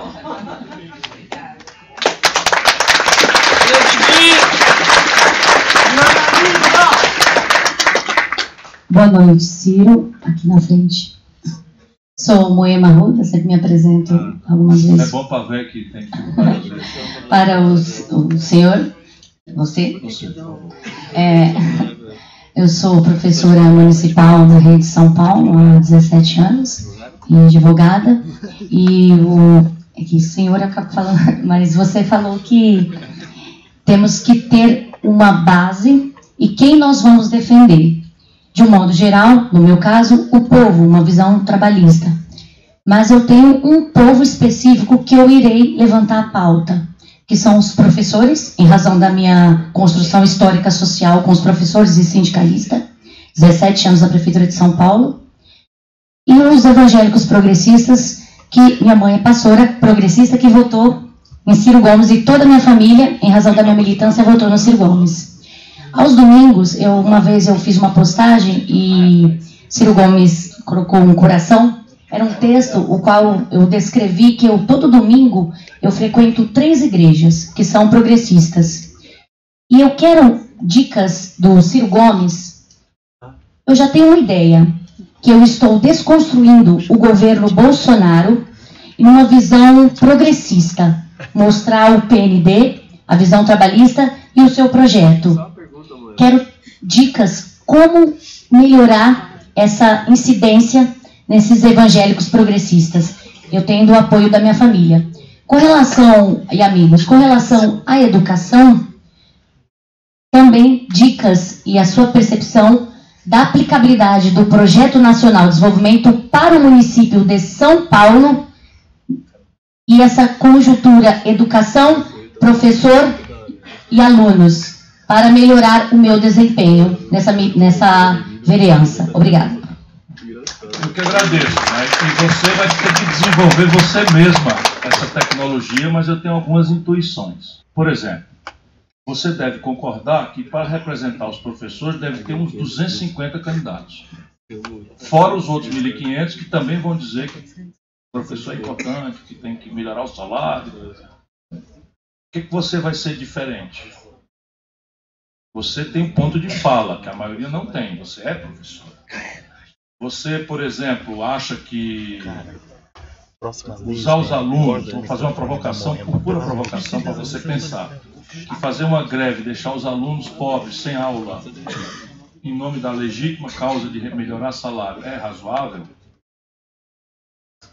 O povão acha que não. Isso é, uma, é um desafio. Então, é um ponto de fala que você vai ter que descobrir. Então, isso é diferente. O que está falhando? Por que, que no Japão a única categoria para quem o imperador baixa, faz uma mesura, é o professor? E no Brasil o aluno desacata fisicamente o professor em sala de aula, ali tem a idade e, e não há indignação. Por que, que se fecham salas de aula em São Paulo e o povo não se revolta? É preciso pensar isso. E, e sair da mesmice de esculhambar o que está aí e deixa que eu chuto que se fosse eu ia ser tudo diferente. E aí, se você quiser ver uma escola pública que linda, que funciona, porque tem a ideia e o exemplo, entra na internet e olha a escola do tempo integral do Ceará. É um estado pobre, não é dinheiro sobrando. Mas, evidentemente, lá nós conseguimos o quê? Claro, nós aceitamos como legítima causa dos salários, nos esforçamos na frente deles, com a participação deles, para levar ao limite do que nós podemos, sem quebrar as contas, a melhoria. Não temos greves há muito tempo. Não é porque o nosso professor não é agressivo, era muito agressivo. Muito. Por exemplo, quando o PT governava Fortaleza, antes da gente entrar, dos quatro anos da prefeita do PT, um ano foi de greve. E uma das razões da gente ganhar a eleição foi que a gente prometeu que ia resolver o problema. E resolvemos. Fortaleza estava no último lugar do Estado em avaliação da, da, da, da qualidade da educação. Hoje já subiu 90 posições. E todo mundo está vendo.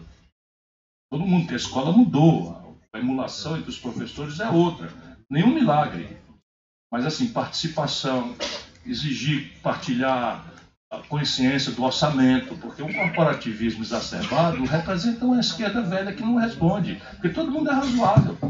Se o governo diz assim, olha, eu estou pagando o que eu posso, o que eles estão exigindo de mim eu não posso pagar e vai atrasar, quem ganha a parada? A justiça de ter um bom salário ou quem racionaliza aquilo que o povo inteiro está sentindo em casa? A filha de todo pobre quer uma boneca. O filho de todo pobre quer um celular. E ele não pode. Então, todo dia ele está aprendendo essa lição, que a austeridade, que a sacrifício pede. É nessa, é nessa coisa. E os evangélicos? Então, os, não, não, não, não classifique, por favor. Primeira providência, não, não, não se autorize, como certa esquerda faz, a classificar o evangélico de progressista e o, o outro reacionário. Deixa eu te explicar. Por quê? Porque isso é outra categoria. Isso não é uma categoria política. Esse é que é o erro. Nós precisamos dizer o seguinte, meu irmão: a tarefa da política é garantir a liberdade de culto a qualquer forma de expressão do amor a Deus. Esse é o papel da política. E, e, e, e assim, Feliz é o Senhor, quer dizer, feliz é o governante, feliz a nação cujo Deus é o Senhor. Eu ia dizer, está dito. Então, eles, qual, é, qual é o ensinamento cristão? O ensinamento cristão é que aquele que é escolhido, pouco importa se progressista, reacionário, deve ter as bênçãos para fazer bem cumprir aquilo que ele deixou de esperança. Essa é a pedagogia, porque o nosso povo não está nos tempos evangélicos porque está sendo enganado pelo pastor espertalhão. Isso é mentira. Quer dizer que não tem pastor espertalhão? Tem, tem padre pedófilo, tem padre da Igreja Católica pedófilo. Você imagina que aberração um padre que pega os meninos para fazer a primeira comunhão e assedia sexualmente. Então, porque isso é uma obra humana, é uma obra falha. Mas o que, que o povo está procurando nos tempos? Está procurando pertencimento. Sabe aquilo que a política não dá mais? O sentido comunitário de pertencimento. Falando sério, o que é Brasil para um garoto pobre negro da periferia? O Brasil é uma mentira. O Brasil é uma enganação. O Brasil, sabe o que é? Cadeia ou morte para ele. Porque um colega dele já morreu, o outro está preso. E ele sabe que o próximo é ele. Então as pessoas estão pagando por pertencimento. Vamos dar pertencimento a eles no partido. Aqui que é o lugar de fazer política facciosa. Adoração a Deus é de todos. Então, qualquer forma de adorar a Deus é boa. Até aquele que não intuindo Deus pensa que Deus não existe. Eu tenho que protegê-lo também. Porque ele não tem capacidade de intuir Deus. Se você conversa isso, porque nós precisamos. É, é, é impressionante. Manaus já é majoritariamente evangélico. E os políticos tradicionais brasileiros não estão entendendo nada. não estão entendendo nada do que está acontecendo. Qual é a moral que leva a comunidade evangélica a crescer? É a moral da autoajuda. É a moral do sucesso individual. É, o manual, é a teologia da prosperidade. Isso tudo é importado dos Estados Unidos. Mas se eu não tenho um coletivo que me dá sinais de que eu posso progredir, onde é que eu vou buscar minha angústia existencial de pertencimento? O ser humano é o ser, é o, é, da natureza é o animal mais frágil. Se a mãe não pegar e botar para mamar, a gente morre. Diferente de um jumento, ele nasce, em meia hora ele está em pezinho e já vai ali com o bico no peito, com a boca no peito da jumenta, ó. O homem não sabe fazer isso. Então a nossa necessidade de pertencimento é absolutamente aguda, é a mais grave das nossas necessidades. E o pertencimento na tradição era no grupo, era na política. Isso tudo virou uma coisa ruim, então o cara está indo para onde pode ir. Grupos de internet, mesma coisa, a garotada está indo. Não quer saber de política, vai para onguismo, tudo isso são distorções da, da perversão neoliberal da, da exacerbação individualista. É, bom, primeiro eu queria dizer que eu te odeio por não ter ganhado a eleição, cara. Eu também me odeio. a gente pode ver isso e saber o que tem lá. Meu Deus do céu. Bom, companheirada trabalhista, boa noite. Meu nome é Habib Jarruj, é um prazer estar com vocês, estar com essa mesa maravilhosa aqui. Eu tenho umas três horas de pergunta para fazer, mas como eu sei que não dá para tudo isso, eu vou, vou fazer só meia hora. É, vou, não, vou resumir para 40 segundos de pergunta, Opa. 10 de convite e o resto de chororô de não ter conseguido te eleger. É, é o seguinte, Ciro, eu acho que o que a gente tem de principal nessa campanha para 2020 é o que já vem acontecendo no país. E como é que a gente vai colar uma coisa na outra? Como é que todos os acontecimentos, a revolta com o filho indicado embaixador, a falta de meritocracia, que a meritocracia brasileira é uma piada, mas o que está sendo feito hoje é mais ridículo ainda. Como é que nós vamos pegar todas essas questões nacionais e trazer para essa questão de 2020? Porque dizer que o Brasil, que as pessoas vivem no município e acreditar que de fato o município está a parte da nação, na minha modesta opinião, compreensão de mundo é uma bobagem. Então nós vamos ter que colocar todas essas questões amarradas na questão municipal e mais do que nunca. Então eu queria saber da tua opinião, como é que nós vamos fazer isso, como é que vai ser esse relacionamento maluco e de que forma que nós vamos transformar para ter uma São Paulo justa e para todos o que nós precisamos fazer, como é que vai ser essa loucura. E aí eu vou te chamar para um convite, você restituiu minha esperança na luta no Grajaú. E a partir daquilo, eu voltei para casa e chamei um evento para o dia 6 do 8 4 horas da tarde na Paulista. Tô tentando convencer todo mundo. O Neto trazer pela CSB. Bicho é modesto, a CUT, a força, sindical. Esse tem autoestima. O, o, não, o primeiro de 30 de maio foi nós começando lá. Tá bom, tá certo. E trazer a CSB, a força, a CUT, quem, quem for quem o partido, minha agenda de São toda. Paulo é o nosso presidente Neto. Então e... se acerta com ele. Que... Não, mas não só convidar você para vir, como convidar você para chamar o pessoal, porque dia 6 é a nossa última chance de barrar essa reforma. Eu acho que no Senado é, vai ser muito mais difícil do que na Câmara, então desculpa alongar Sim, o convite, tá. a pergunta está feita, vamos obrigado. Eu, faço. eu acho que eu não vou poder nessa data, mas vamos ver. Deixa eu dizer o que é que a gente pode fazer. Veja bem, veja bem. Quantos brasileiros prestaram atenção na notícia de que o Bolsonaro nomeou o filho dele ou quer nomear o filho dele, quer nomear o filho dele para embaixador dos Estados Unidos? Ah, preste atenção, ninguém. Nosso povo não está nessa. E é nisso que o Bolsonaro reina. Qual é o assunto que devia estar ocupando todo mundo nesse momento? 83 de cada 100 reais da reforma que ele empurrou no Congresso vai no lombo de quem ganha até 2 mil reais de salário. E os caras ainda estão dizendo que isso é a vantagem para o Brasil, que é importante para o Brasil, quando duas providências não esperariam 10 anos, resolveriam em 24 meses um imposto sobre grandes, grandes heranças, um imposto sobre lucros e dividendos e cortar 20% da renúncia fiscal de 386 bilhões de reais por ano. Pronto. Em 24 meses, o PDT resolveu o déficit público, mexendo com 1% das pessoas. Então, o que é que, em vez da gente estar discutindo isto, que é, a, que é a revogação do Estado de Seguridade Social fundado na Constituição de 88, ele nos distraiu, tudo isso é orientado pela marketagem americana, ele nos distraiu com esse negócio. Se colar, colou, mas ele não está muito interessado em colar. Pelas tanto, ele recua e diz assim: não, essa confusão aí, meu filho disse que não quer mais não. Pronto. Aí nós passamos seis dias, dez dias, doze dias críticos, distraídos por ele. Então, sai dessa. Pergunta na favela do Grajaú, se tu se comoveu comigo lá, e eu fico muito alegre, eu ando é para isso, mexer no, no espírito das pessoas. Pergunta lá na favela, quantas pessoas prestaram atenção nesse assunto? Eu considero relevante conversar sobre isso na feira, no templo ou em casa. Ninguém. Ninguém. Só para situar. Como é que a gente resolve o problema? O problema é a dialética, ou seja, a, a conexão crível entre o geral e o particular.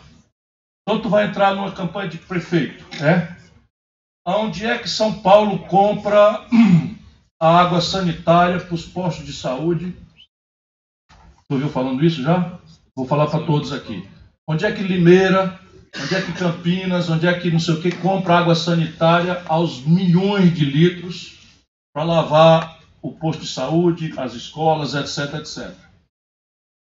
É de uma fábrica multinacional que ganha uma licitação pela lei de concorrência. Por que, que você não pode pegar o seguinte? Pega a universidade, a Unicamp, pede a ela para desenvolver uma fórmula que é muito simples, eu já fiz isso, muito simples, e organiza empresas comunitárias em galpões das, das associações de moradores com a compra governamental, comprando mais barato e gerando renda e retendo renda e distribuindo renda ao invés de empresas comunitárias. Depois você formaliza.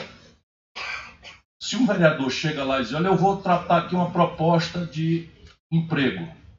Eu fui estudar a água sanitária que, Limeira compra, o Bauru compra, é 12 milhões de reais por ano. Pois bem, eu consigo que a mesma água sanitária chegue na prefeitura por 7 milhões de reais, só que o dinheiro fica aqui na mão de vocês. Como é que faz? Assim, assim, assado. A ideia. Exemplo, isso já funcionou acolá, isso funciona não sei aonde. Trouxe o cara do Sebrae aqui para explicar que não tem fundamento, que é que, que dá para fazer. Trouxe o cara do, do, do, do, advogado que diz que pela lei de licitação é possível fazer consórcios comunitários e fazer pregão eletrônico e não sei o que e tal, e arranjos produtivos locais. Então é o seguinte, onde é que é Minha Casa Minha Vida de, de Pindamonhangaba compra as pias privadas e, e, e, e a louça do, da, do, do, do quintal para lavar roupa. Lá atrás é uma multinacional ou uma empresa, sei lá de onde, que bota lucro em cima, bota não sei o que e tal. Chama o núcleo de tecnologia da Universidade de Taubaté desenvolve uma tecnologia chamada ferro-cimento, ensina as pessoas a fazer e passa a comprar mais barato, com a mesma qualidade, só que o dinheiro fica circulando por ali. Tudo tem. Se você sair da caixinha, sério. Então, mãos à obra, ideia, exemplo e militância. A 8666. Não, eu fiz isso já e fiz, por exemplo, o governo federal brasileiro, outro dia a Dilma ainda fez uma concorrência internacional, ou pelo menos nacional, e quem ganhou a concorrência para fornecer os uniformes do exército brasileiro foi a China. Onde é que esse país vai parar se a gente não conseguir nem produzir os uniformes? Lá em Fortaleza, os uniformes dos garis, não sei o que e tal, na minha época eram feitos assim também. Poste de, de, de de coisas. Você tem que encher a rua, o mundo de poste e tal, de cimento. Qual é o problema? Você tem uma empresa no Brasil que cobra. Por que, que eu não ensino o povo a fazer? Boa noite. É, sou Gabriela Perini, sou mulher trans, vou sair agora pelo PDT Diversidade.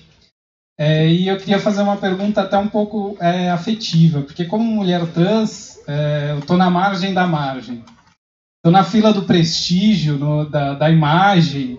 É, eu, eu, sei que eu causo choque. Eu sei que muitas pessoas me veem até mesmo como uma aberração. Né? Então, como é que eu vou disputar, é, tanto no aspecto financeiro, no aspecto material, como no aspecto do, da imagem que eu sou mesmo? Né? Como é que eu disputo o prestígio das pessoas sendo essa aberração que, que eu sei que eu provoco isso na, na mente de muitas pessoas? Né? É, também é, para Gleides, né, um pouco essa pergunta, porque a gente está compartilhando uma margem, né? Então é um pouco de insegurança minha. Muito justo. E agora, o que, que eu faço? Muito justo. O que, é que você acha? Dá o microfone de volta. Eu já falei aqui que você, se quer ser, é porque tem vocação. Então, o primeiro passo, que é o mais difícil de todos, ter vocação, sabe lá por que que você resolveu ser. É vocação isso. Porque eu não tenho certeza que uma pessoa como você não quer roubar. Sabe, está entrando aí para ser xingado, para ser discriminado, agredido. É verdade o que você está dizendo. Eu, quando te conheci, fiquei apaixonado. Com todo respeito, fiquei apaixonado. Eu não é mentir. Me apaixonei porque meio que me contestou lá na universidade, onde nasceu ali o pensamento mais progressista de São Paulo, a Faculdade de Filosofia, não foi lá que nos conhecemos? Na PUC. Na PUC e tal. E, porra, que cara inteligente. E aí comecei a chamar de homem. Não, eu, eu comecei a chamar de homem e tal. E ele disse, eu sou trans, eu sou mulher e tal. E digo, opa, ponto de fala, preciso aprender, minha formação não é essa. E aí fui aprendendo parte com ele, com ela. Ó, falei de novo. Com ela. Não é, não é simples o que ele está dizendo. Agora você quer representar quem? Uma boa pergunta. Mas faça assim em casa. Você quer, por exemplo, representar a comunidade G, é, LGBTQI+. Aí como aprendi. Ah, é isso que você quer representar? Tem esse universo. Né? Eu me achei a melhor resposta que você podia dar também. Entra na luta do povo. E aí fala da desigualdade do teu ponto de vista. Todo mundo vai entender. Se você quiser, por exemplo, uma mulher ganha pelo mesmo trabalho do homem 70% do salário. Isso não está direito. Na prefeitura, eu vou apresentar um projeto de lei que já existe em alguns lugares do Brasil, proibindo, na Câmara Municipal, proibindo a diferença de salários naqui. Ah, é, pode, não pode. Já ganhou o debate. Já se identificou. Fala para ele aí, fala o que é, não, não faz escondido não. Fala aí. Dá uma parte, fala, rapaz, nós estamos em casa. Por favor. Não, peraí um pouquinho. Ele falou do, do observatório. Foi. Que não tem esse assunto. Que não tem esse assunto. Pronto. Por exemplo, tem que cobrar lá da gente. Eu disse que ali é uma plataforma aberta e nós não botamos. Ops. Ponto de fala é, é de vós vocês. Por favor, tragam para nós, a gente adapta. Eu tenho que fazer resumo. Mas a gente vai aprender. Ninguém vai dar nada para vocês. Isso que quer dizer. Mas eu entraria assim, surpreendendo todo mundo com essa primeira fala que você fez e falando em desigualdade. Porque mimimi, sabe, também pasteurizou. Todos os outros que vão falar vão dizer assim: ah, a população gay é discriminada, está se matando muito mais gente. É verdade, tem ciclitão. Mas passa rápido sobre isso. Vai na solucionática. É a brincadeira do, do, do, do Dario Maravilha, né? Se o doutor só fala na problemática, tem que falar na solucionática. que não existe a palavra. Então, e assim, eu quero te ajudar, direto e pessoalmente. Já te dei meu telefone pessoal, porque quero ajudar. Obrigado. E aí nós vamos achar o caminho. Mas eu acho o seguinte, é desigualdade. Mas é o seguinte, eu estou falando aqui porque eu sou o fundo do poço da discriminação. E eu não estou aqui para fazer mimimi. Eu estou achando que a política pode ajudar a resolver essa parada. Isso é muito forte. É muito forte em da. É, coitadinho, tá ali discriminado. é, Todo mundo está falando a mesma coisa. Porque nós, as pessoas esperam da gente solucionática. Me dá só um segundo, o professor Ciro Gomes. Eu estou aqui para ouvir a hora e meia desta vez. Dessa vez? tantas, é. É só porque, como a Gabi pediu para fazer essa reflexão, é, né?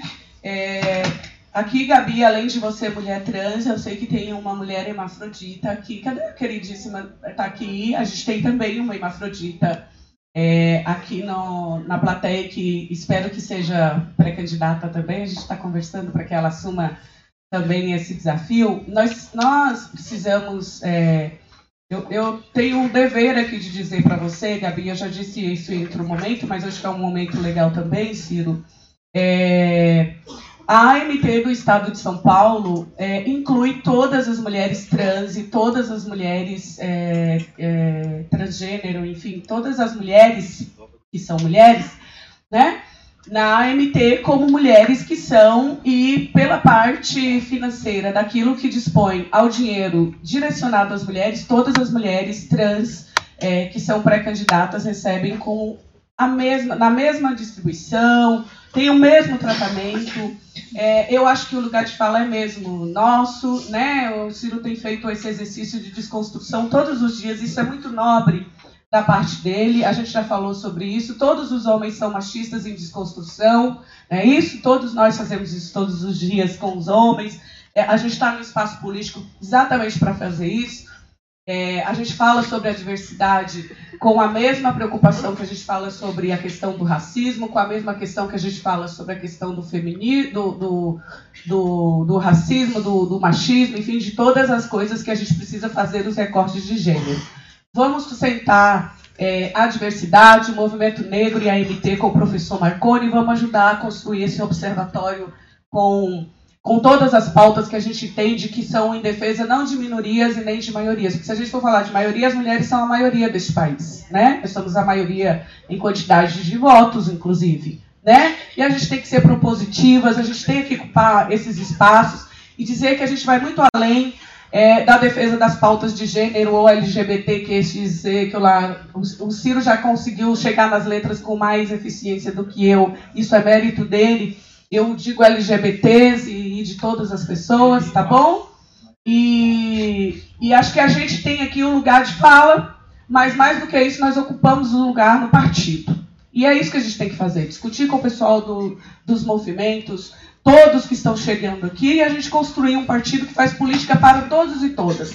Essa, essa política que o Plano Nacional de Desenvolvimento faz, que é a, a política de inclusão social, que é aquela que vem para combater a desigualdade, inclui todos e todas. E todos e todas. Então a gente tem um tratamento a todas e todos e a todos e todas na MT, aqui, é, como vocês devem ter em qualquer lugar da, da sociedade civil é, no Brasil. Então, para nós, não tem essa discriminação de quem é trans, de quem é hermafrodita, é mulher, está conosco, dê a mão para a gente, que a gente caminha junto aqui, a gente faz a divisão do poder e faz também a divisão das dores aqui, tá bom?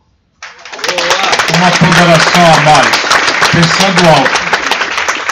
Como é que o nosso povo machista, com crescente moral né, cristã, agressivamente manipulada, como é que o nosso povo, no, no, cotidiano, lida com essa questão? Isso é muito sábio da gente entender. Então, se você estiver na favela, for gay, for trans, enfim, me parece que o povo, salva as aberrações, que não são do povo, o povo não dá muito relevo a isso. Por que, que o povo passou a ser excitado com essa política misógina do, do Bolsonaro? Porque a exacerbação identitária colidiu com a moral popular. Aí os canalhas resolveram explorar a moral popular. Eu não me esqueço, Bolsonaro, na bancada do Jornal Nacional, entrega para o Bonner o kit gay. Uma mentira grosseira, nunca existiu. Nunca existiu. Nunca existiu. Mas o que, que ele fez? Ele foi ali, confiado que a Globo não ia novelizar o esclarecimento que aquilo era mentira, ela nunca novelizou. Novelizar significa repetir para a população entender, receber a informação. E fica aquela história, então, que o governo da esquerda queria ensinar as crianças a mamar na, na mamadeira de piroca e a, e a ser gayzinho porque não sei o que e tal. Isso o povo não tolera. A nossa moral popular. Como é que a gente faz isso? Escolhendo o povo ou ajuda o povo a entender? Eu suponho que a gente devia ajudar o povo a entender.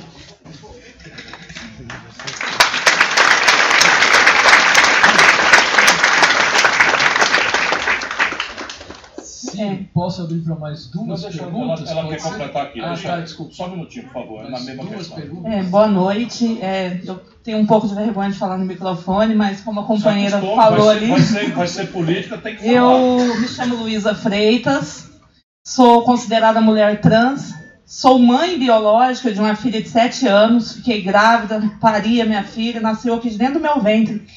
Tenho útero, tudo, igual todas as mulheres, mas eu nasci, fui registrada como homem, cresci também como menina, fiz toda uma transição para ser mulher, porque eu nasci intersexo, que eu acho que vocês devem conhecer melhor como hermafrodita. É, fui super discriminada, fui expulsa de casa pelos pais, fui expulsa pela comunidade, fui espancada pela comunidade católica da cidade onde eu nasci. Enfim, até apredejada em praça pública. Eu, eu fugi de casa com 13 anos e num circo e consegui construir a minha história, me sinto uma pessoa vencedora, sou uma das representantes da comunidade intersex no Brasil.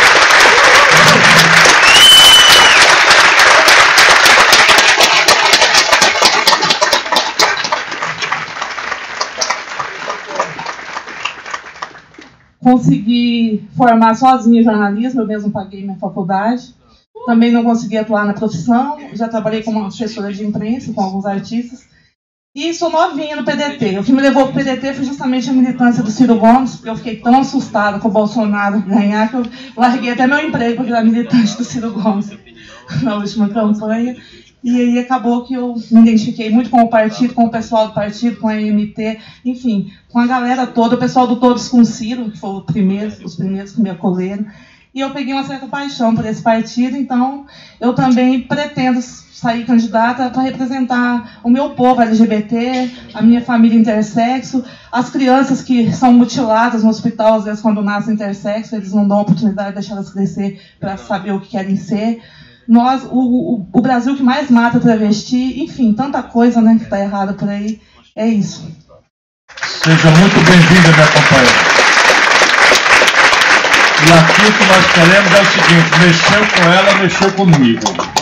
Aqui é, aqui é assim na nossa turma, aqui é mexeu com ela, mexeu comigo. Agora você tem sua turma. É... Não, não. Boa noite, Ciro. Boa noite a todos. É, uma coisa que me chamou a atenção, que o Ciro comentou, é, parece que hoje eles fizeram um serviço tão bem feito que todo o movimento que emancipou as pessoas, que foi um movimento que garantiu a CLT, enfim, outros benefícios, foram um movimento de esquerda, Parece que foi, o pessoal foi logotomizado, de uma tal maneira, eu falo isso porque é briga dentro de casa, com primo, com várias pessoas, para passar um ponto de vista racional. Gente, é isso, 2 mais 2 é 4. Mas, por conta do PT também, a esquerda parece que quando você vai falar, é, se expressar, tentar explicar para eles com paciência, toda vez que você vai nessa vertente, eles vê como um palavrão.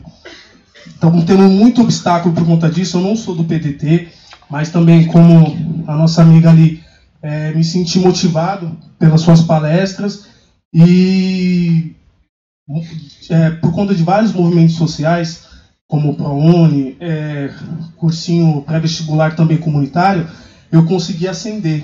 Não ascender, eu não me realizei profissionalmente, mas eu me senti é, na obrigação de fazer alguma coisa, porque foi através deles que eu consegui me formar, que eu fiz inglês, enfim, que eu consegui hoje né, ter condições de ter minha autonomia financeira. E eu me sentiria um covarde se eu não, não defendesse isso. Porque a escola pública, eu estudei minha vida inteira e prestei três vezes vestibular. Quem saiu da escola pública não tem chance absolutamente nenhuma de entrar numa faculdade. Então, pegando o gancho que você falou, eu acho que a gente tem que se impor também é, com resultados. Mostrar que nós somos capazes, que nós conseguimos fazer. Porque a minha briga, e eu que sou estou no meio empresariado, eles têm um, como você falou de identitarismo, é, eles acabam usando isso, falam, ah, mas não tem que ser igual, não tem que ser justo, aí você tem que ir lá explicar para ele por que, que é necessário ter uma cota, é necessário ter uma ajuda, só que do jeito que eu vejo, não só através da, das redes sociais, até mesmo nos cursinhos, em, eu sou de São Mateus, nós temos movimentos sociais lá, é, as pessoas estão encarando, e as pessoas como nós que estão ajudando, é, a esquerda, é esquerdista, eu não sei, essa é a minha pergunta.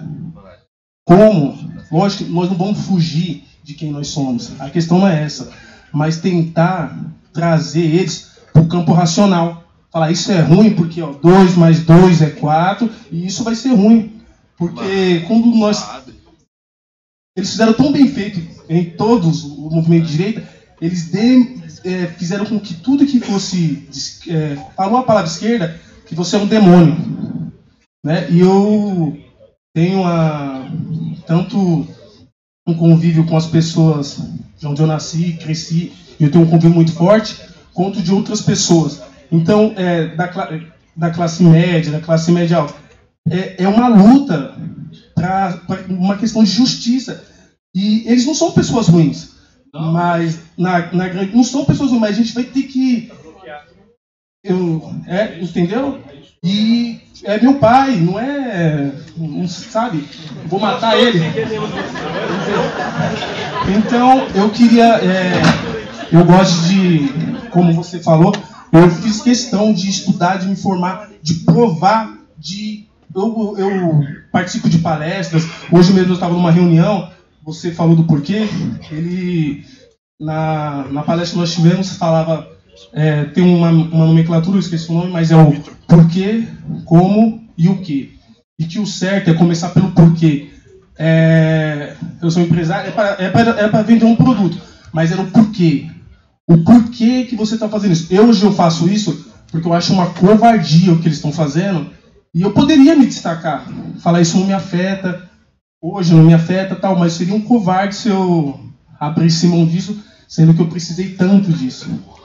Então, é o que eu quero, não sei se é uma pergunta ou se é uma reflexão, uma maneira que nós deveríamos abordar essas pessoas, porque isso não está funcionando. E eu vou falar, eu tentei. Estou tentando desde o ano passado. Agora que eles estão começando a maturar mais, eu acho que algum tipo de abordagem, não sei. Deixa eu, deixa eu tentar, desculpa interromper, mas eu estou angustiado aqui, estão me apertando cada horário. É, vamos raciocinar juntos de novo. Nós todos, vocês têm vocação, só estão aqui porque estão interessados em entrar nesse negócio. Portanto, a primeira, o primeiro atributo de quem quer representar os outros é ter sensibilidade para o outro. E um democrata visceral, que nós somos, é democrático trabalhista, nosso partido, sabe que o patrão é o povo. Então é preciso que a gente tenha alteridade, ou seja, se eu quero representar o povo, a primeira questão é ser sensível ao sentimento do povo e saber, antes de mais nada, que o patrão é o povo. Quando a gente aceita que o patrão é o povo, sem influir no povo, a gente é um demagogo. O Brasil está pesteado disso. Então, o papel do líder é ter a sensibilidade, o respeito, a sensibilidade, porém exercitar a liderança, que é formar opinião, ajudar as pessoas a clarear, a iluminar a percepção que elas têm, a partir do ponto de vista delas. Então, deixa eu te explicar. Você é muito moço. O Lula pegou uma pessoa completamente desconhecida do povo brasileiro, experiência política eleitoral zero, dura que só lixa número 4, porque se eu sou duro, a Dilma é dura e meia. Né? Nunca fez uma graça para ninguém e transformou numa vitoriosa no primeiro turno das eleições de 2010. Isso foi ontem. A Dilma sai defenestrada com a pior aprovação de um presidente da República depois do Collor, muito pouco tempo depois. O que mudou do povo que deu a Dilma uma eleição no escuro e uma reeleição no primeiro turno, fazendo com que ela ganhasse as eleições em Minas Gerais, terra do Aécio e tal? E o que é que derrubou a respeitabilidade do povo a ponto de ferir os adjetivos como esquerda?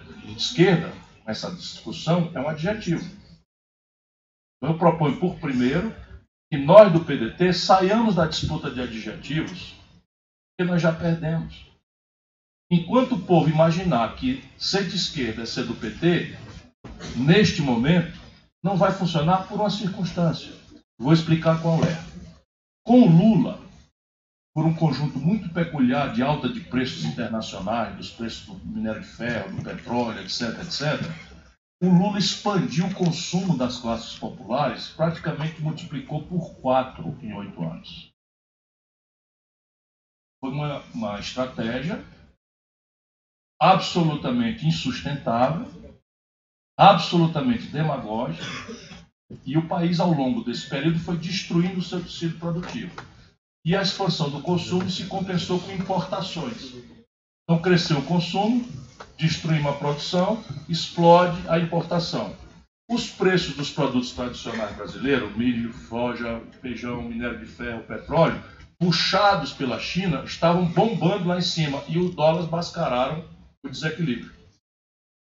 Quando a Dilma assume, a crise de 2008 derruba a China e a gente vendia uma tonelada de minério de ferro por 190 dólares. Quando a Dilma foi derrubada, estava vendendo por 38. Vendíamos por 110 dólares o barril de petróleo e quando a Dilma foi derrubada, estavam vendendo por 30. E tudo mais. Resultado, faltaram os dólares para pagar, o país quebrou. E a Dilma, ao invés de politizar a consciência, mentiu na reeleição e na eleição chamou Levi, um príncipe medíocre do outro lado, para vir fazer de conta que o mercado ia socorrer do lado aqui. O povo não é burro, meu irmão. O povo é muito é sábio. Sabe o que aconteceu? Aquele povo que aumentou em quatro vezes a capacidade de consumo gerou, como você provavelmente é um dos, um bilhão de novos e pequeníssimos empreendedores na periferia. Então, casa de açaí, salão de beleza, oficina de celular, borracharia, um bilhão de pequenos negócios informais todo mundo achando pela ideologia evangélica da autoajuda que Jesus ajudou e o Lula dizendo fui eu que fiz para vocês. Não tinha política nisso, não tinha consciência de classe, não tinha consciência. Ou seja, produzimos um 40 milhões de consumidores e não cidadãos, cada um achando que melhorou de vida por si. Quando a Dilma derruba, para metade o consumo do povo. 40 milhões de pessoas que tinham subido de vida escorregado para baixo. E é que esse bilhão de micro pequenos negócios foi quebrando que nem uma, um genocídio de pequena empresa. Vira ódio. Não é porque o povo é burro, não é porque o povo viu, sentiu, me enganaram. Eu estava numa rampa de ascensão social, crescendo, meu filho não vai passar o perrengue que eu passei. Eu estou melhorando de vida, melhorei tanto que daqui mais dois anos, nesse ritmo, eu vou duplicar minha, minha condição. Comecei a andar de avião, né? comecei a comprar eletroeletrônico, não sei o quê. De repente alguém vem e diz assim, ó, segura no pincel aí que eu vou tirar a escada. Vai tomar é. Essa é a ira do nosso povo, explica para eles. Se identifica com eles, sai do adjetivo. Vamos disputar adjetivo? disputar adjetivo para quê? O que diabo é esquerda? O que diabo é esquerda? Agora pronto. Camarada entope os bancos de dinheiro, entope os bancos de dinheiro, bota o Levi lá e chama os outros de direita e eles é que são de esquerda? Peraí, esse esquerda eu não sou não, nunca fui. E você então, que é um, um, um homem de êxito, porque teve muita coisa boa. E a questão aqui é o seguinte: vamos refrasear. Irmão, esquece esse negócio de esquerda, direita, estão te engabelando. Vamos conversar aqui nós, eu e tu e tu e eu. Ó, conversa lá na periferia. Na linguagem de vamos conversar tu e eu e eu e tu aqui.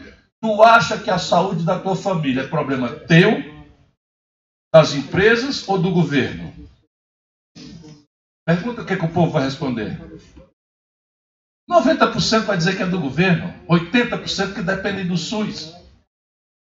Meu irmão, então tá, bota aqui que você acha que a saúde não é problema individual e nem da empresa, é do governo, é da coletividade. Agora vamos perguntar uma coisa: e a educação do teu filho? É tarefa de quem? Tua, das empresas ou da coletividade? 90% vai dizer do governo. E a segurança do povo? Tu acha que quem deve fazer é privado? A tua família mesmo que deve comprar uma arma por 3.800, quer dizer, por, por, por é, Quanto custa? 4 mil e pouco, um 38 fuleiragem e tal. Tu acha que, que, que, é isso aí que tu vai fazer ou, é, ou deve ser o governo? 90% governo. Meu irmão, tu é de esquerda, tu não sabe. Mas não termina com essa frase não, que isso é só lacração.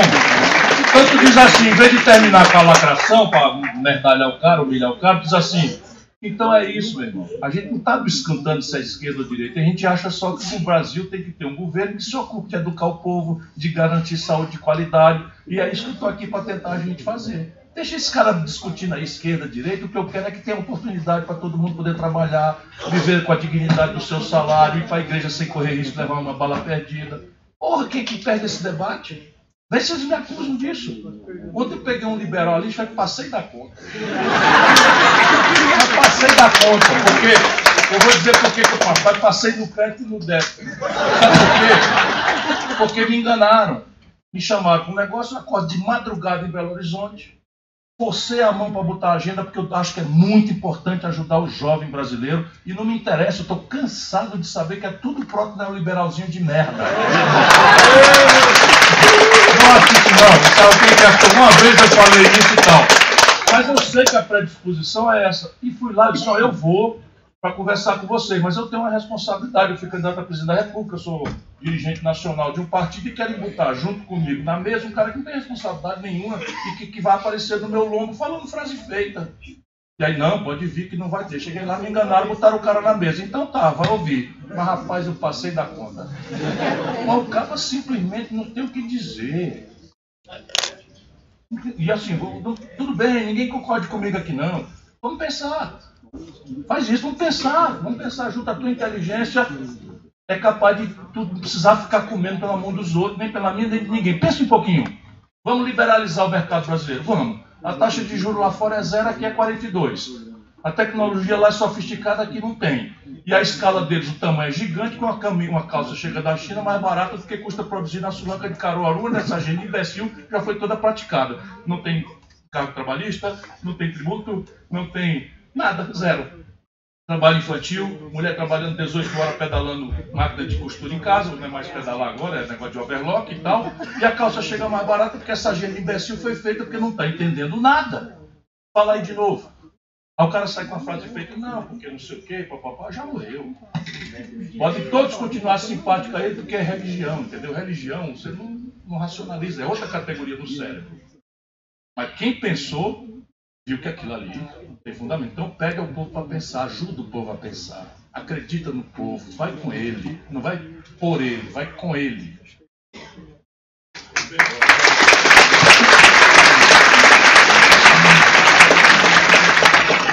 Ah, boa noite a todos. É, eu sou Abdan, não me faço lembrar aí da campanha.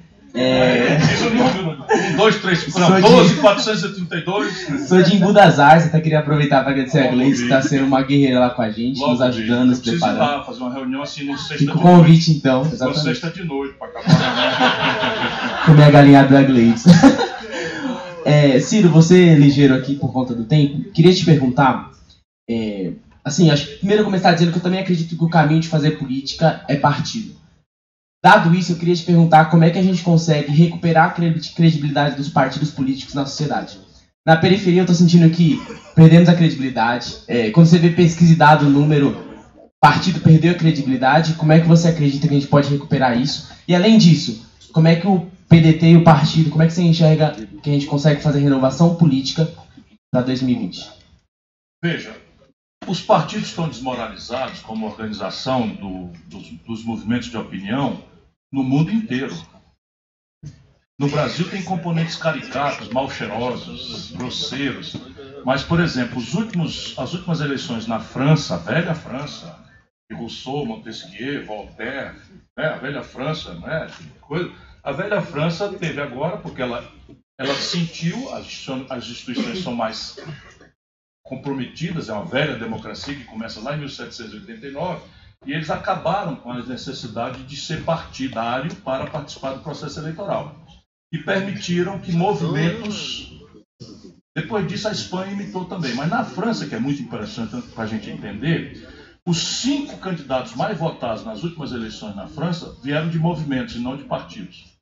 Porque parece que os partidos, como estrutura da democracia representativa, que na verdade é ela que está em crise. Quem está em crise não, não é a linguagem da democracia representativa, que é a divisão em partidos, que representam correntes, que faz um entrechoque, um debate para o arbitramento generoso do povo. É a democracia representativa, em tempos de internet, em tempos de fake news, em tempos de prevalência do poder econômico e de predomínio da deformação da informação, pelo menos na sua repartição, é a democracia representativa que está em xeque. Portanto, nós temos que ter sintonia com isso Porém, isto significa fazer uma mudança na institucionalidade do país. Não pode ser aproveitar a justa repulsa que o povo tem por organizações partidárias e surfar na, na demagogia, se filiar num partido clandestino e frauda a ideia de participar das eleições via partido, sataniza os partidos e pertence a um partido clandestino. que tem direção, tem programa, tem regras disciplinares e tem grana. Por quê? Porque os partidos agora estão proibidos de receber dinheiro privado.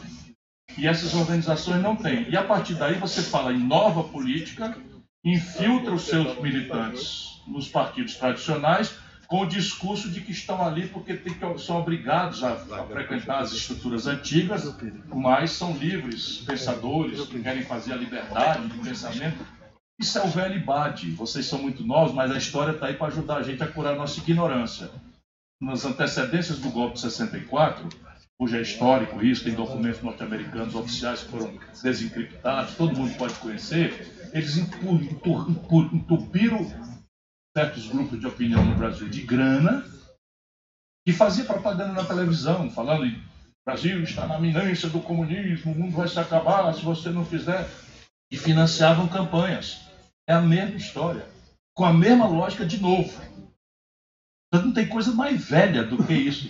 Partidos clandestinos financiados pelo, pelos miliardários se infiltrando, afirmando a negação dos partidos, mas só se elege pelo quociente dos partidos, com o fundo eleitoral dos partidos. Por isso que ela. Qual é o nosso papel? Defender numa disputa eleitoral de município, não sei o que, defender partido? Não, vai ser liga com o povo. Isso aí eu também acho. Negócio de partido é uma confusão mesmo. Mas como é que você imagina que as coisas deviam ser? Aposta. Faz, essa, faz esse exercício. Não, eu também tenho pensado nisso. Os partidos tudo igual, fala todo mundo igual, e não sei o que e tal. Eu tenho pensado se faz sentido, no plano do século XXI, um partido político. Se não fosse, como é que devia ser? O que, é que você acha? Quem tem grana vai sozinho, isolado? E como é que faz o conselho eleitoral para ver quem vai eleito e quem não vai? o sistema é proporcional. Então vamos fazer uma eleição majoritária? Vamos. E como é que uma minoria se representa? Pergunta para as pessoas, como assim minoria? É assim, ó. Se você fizer uma eleição de um contra o outro, você tem dúvida de que o mais rico vai ganhar? O cara vai dizer, claro que não. Eu sei que vai ganhar o mais rico, porque tem mais estrutura e tal. E aí é o seguinte, quando ficar um contra o outro, a minoria fica sem representação. Você acha isso bom?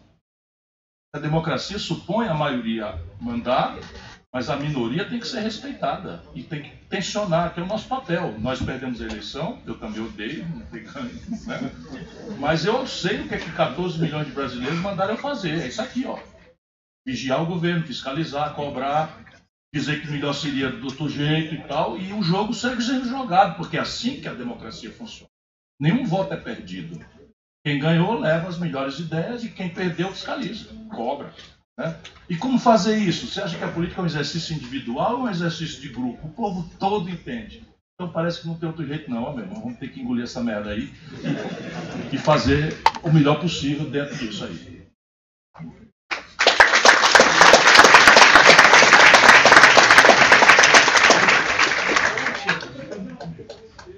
É um prazer, um enorme prazer, com todos, todos, todos, todos meu projeto de vida começa hoje. Eu moro em São Paulo, em São Paulo há 30 dias. Eu sou de Ribeirão Preto. E mudei para São Paulo para fazer uma coisa só: militar politicamente. E é o caminho que, que eu acho que eu vou conseguir. Ribeirão Preto, a gente está discutindo, vai ser lançado prefeito por, pelo PDT, que a gente tem sérias chances de, de ganhar. E eu quero saber, é, eu sou advogado e tenho duas especializações, a área da infância e direito eleitoral. Dentro da área da infância, é, sábado o Estatuto da Criança e Adolescente completou 29 anos e jogaram no lixo, né? Então, assim, jogaram no lixo e a gente tem que ir contra isso. E eu quero assumir três compromissos. Eu não sou candidato, eu estou à disposição de todos os candidatos que precisarem de mim, estou à disposição. Estou à disposição do PDT. E eu quero morrer e ver o Ciro presidente. À disposição na campanha nacional. Obrigado, irmão. Isso aqui comove a gente. Boa noite a todos. Meu nome é Verônica, eu sou enfermeira e aposentada desde dezembro. Escapou. Aliás, eu dei entrada. Escapou fedendo. Deixa eu contar. Eu dei entrada em dezembro. Uma das cretinices dessa reforma acaba a aposentadoria especial. 30 anos e 9 meses trabalhado na enfermagem. e dei entrada em dezembro e agora em, em maio recebi uma carta dizendo que foi indeferido porque É, eles não você vai trabalhar mais cinco encontraram anos, né? eles não encontraram os 30 anos e 9 meses. Eles fizeram uma contagem de 17 anos. Inclusive, Ciro, quando eu te encontrei, mas eu tenho os documentos que comprovam. Quando eu te encontrei em Nova York, na Universidade de Colômbia, eu estava Chique, trabalhando lá para manter o meu filho estudando na Universidade de Colômbia. Então, quando eu dei a entrada em dezembro, eu fui para lá que eu tive uma proposta de trabalho. Bom, a minha pergunta é: quais são as dificuldades é, de uma pessoa se candidatar é, depois da juventude, ou seja, na faixa dos 50? E a outra pergunta é: eu fiz para o Marconi, lá na Brigadeiro, no dia que nós estávamos lá. É, E eu gostaria de ouvir a sua opinião. É, o que nós podemos fazer para trazer de volta os eleitores de Brizola? Porque eu sou uma pessoa que trabalhei nas campanhas do Brizola quando eu morava, quando eu residia no Rio de Janeiro. Então eu vejo que esses eleitores estão soltos por aí, né? Desacreditados. E eu penso que esse novo momento do PDT, a gente precisa se comprometer com isso. Eu gostaria de saber a sua opinião. Bom, o que, é que uma pessoa deve fazer aos 50, que é uma juventude importante para quem tem 62? Né? É assim, ó, você quer representar o quê? E quem? Por que, que você quer ser candidato? Isso é uma resposta que você tem que ter para si mesmo. Isto não é razão para ninguém ser candidato. Indignado é razão para jogar uma pedra numa vitrine. Eu sou um provocador. O professor não está aqui para lecionar, está para fazer o aluno pensar. Desse ponto de vista aqui, eu sou velho professor diante dos jovens alunos. Então, o que funciona é o positivo. Então, primeiro é o seguinte, eu sou candidato porque eu quero corrigir a perversidade da burocracia que hoje impede pessoas que têm direito, isto é diferente dizer porque eu estou indignada. Porque todo mundo que não tem informação vai por essa negação e tem pouca aderência. As pessoas querem saber, tá bom, o problema eu estou vendo é que você me traz de novidade o quê? Por que, que eu devo votar em você e não no outro? É preciso. E aí, como é que se resolve isso? Você já entendeu a razão dessa burocracia? Porque pouca gente para para estudar. Aprofunda. Seja o olho em terra de cego. Quem você quer representar? São só os enfermeiros? Vai ter muita gente disputando. Pode ser só os enfermeiros, mas você vai ter um universo. E a sua vizinhança? Não tem uma agenda? Essa expressão de burocracia hostilizando direitos não é um assunto um pouco mais geral? Que a partir do exemplo particular você pode abstrair para tudo mais? Por exemplo, como é que o, a figura do, do é defesa do consumidor, Celso Russomano frequenta as pesquisas e tal, porque ele se conectou com um assunto que é o seguinte: se você for pobre e de pequena classe média, as telefônicas fazem com você o que bem quiser entender e você não tem para quem se queixar. Vai para a justiça de pequenas causas, não ganha uma.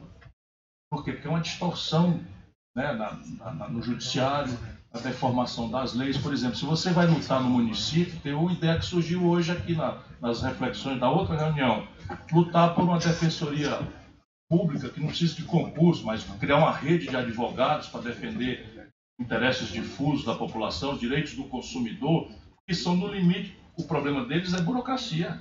Experimenta ser cliente de um plano de saúde de uma multinacional, de uma multinacional, as, as companhias de saúde do Brasil estão se acabando.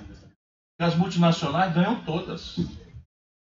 Na Anvisa, na justiça brasileira, porque a deformação. Então é o seguinte, tudo bem, pode ser só os enfermeiros, mas você vai ter que ralar para valer, tem que ter um bom cadastro, saber onde estão todos os enfermeiros e enfermeiras, procurar para se comunicar com eles. Funciona, mas dá um trabalho infernal. Muito maior do que se você tiver uma causa que evolua por círculos concêntricos, maiores e todos menores. Se eu fosse candidato com essa história, eu faria assim. Albizola. Veja, eu tenho duas respostas, a mal educada e a mais reflexiva. Ela não quer que eu dê a mal educada. Não, mas não é com você a mal educação, não. Não, a maleducação não é tão maleducada assim, não. É, eu digo que é, é, é atacar em transilim e defender em zigue-zague. Tá Como é que você ganha eleição? É ter mais voto que o outro. Então veja, eu não tenho, eu não tenho altura para calçar o sapato do Brizola.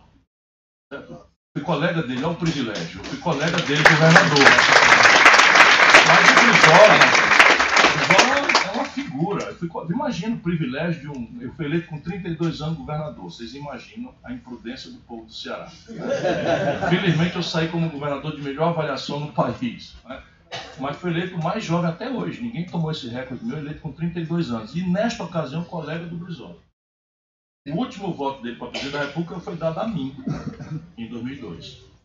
Então, nas reuniões, o pessoal enlouquecia, porque o tempo corria eu lá. Como foi o negócio do episódio da não sei de que e tal, e ele passava horas me ensinando, me ajudando, me, sabe? Ele gostava de mim verdadeiramente e eu muito gostava dele. Então, o que é que eu posso fazer? Honrar o legado, tá certo? Mas eu não tenho como, sabe, recuperar o brisolismo, porque sem o Brizola, o brisolismo não existe. Não existe. Existe é o exemplo de integridade, de amor ao povo, de coragem, de confrontar os poderosos, de não aceitar conveniência. O Brizola, por exemplo, se tivesse feito um pequeno acordo aqui em São Paulo com a Demar de Barros, ele teria ganho a eleição. Por quê? Porque lá nas eleições de 89, vejam o PT. Nas eleições de 89, o Brizola e o Covas ganhavam fácil do Collor. E o Lula perdia com certeza.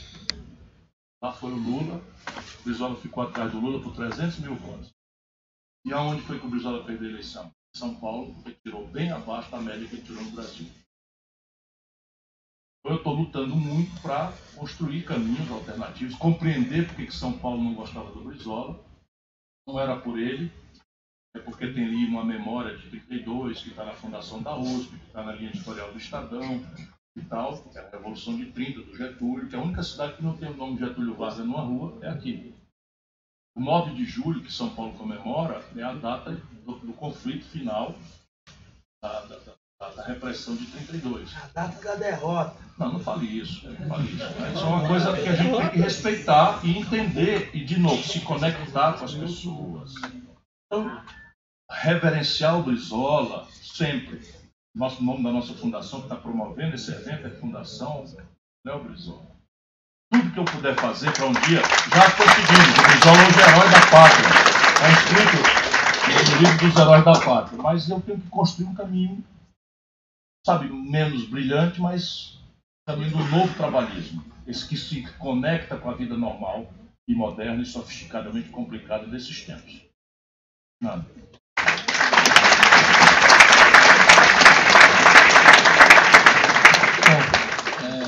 Ciro, muito obrigado. Obrigado a todos. Eu sei que tem muita gente ainda querendo falar, querendo fazer perguntas. O Ciro vai voltar outras vezes aqui ao longo do curso. Muito obrigado. É, será convidado e com certeza será um prazer ter você de novo aqui. Algum, se alguém quiser deixar alguma coisa, alguma dúvida, pode. É, tá.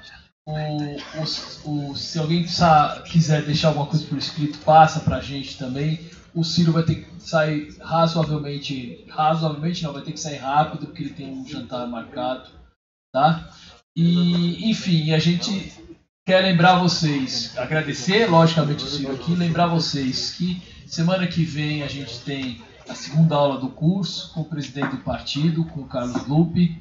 As inscrições ainda estão abertas, tá certo? Vão ficar abertas nos próximos 15 dias, são feitas pelo site do PDT em São Paulo tá? E que a gente tá com mil inscritos já, mas a gente quer mais gente inscrita aqui no curso, tá bom? Muito obrigado a vocês, boa noite.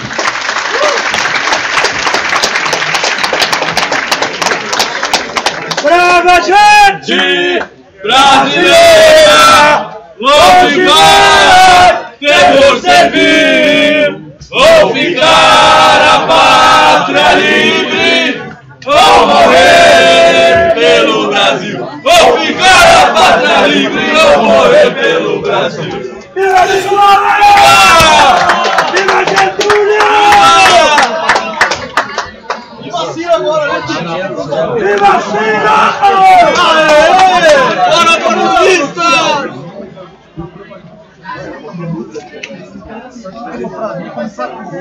Encerrou aí? Não, ainda não.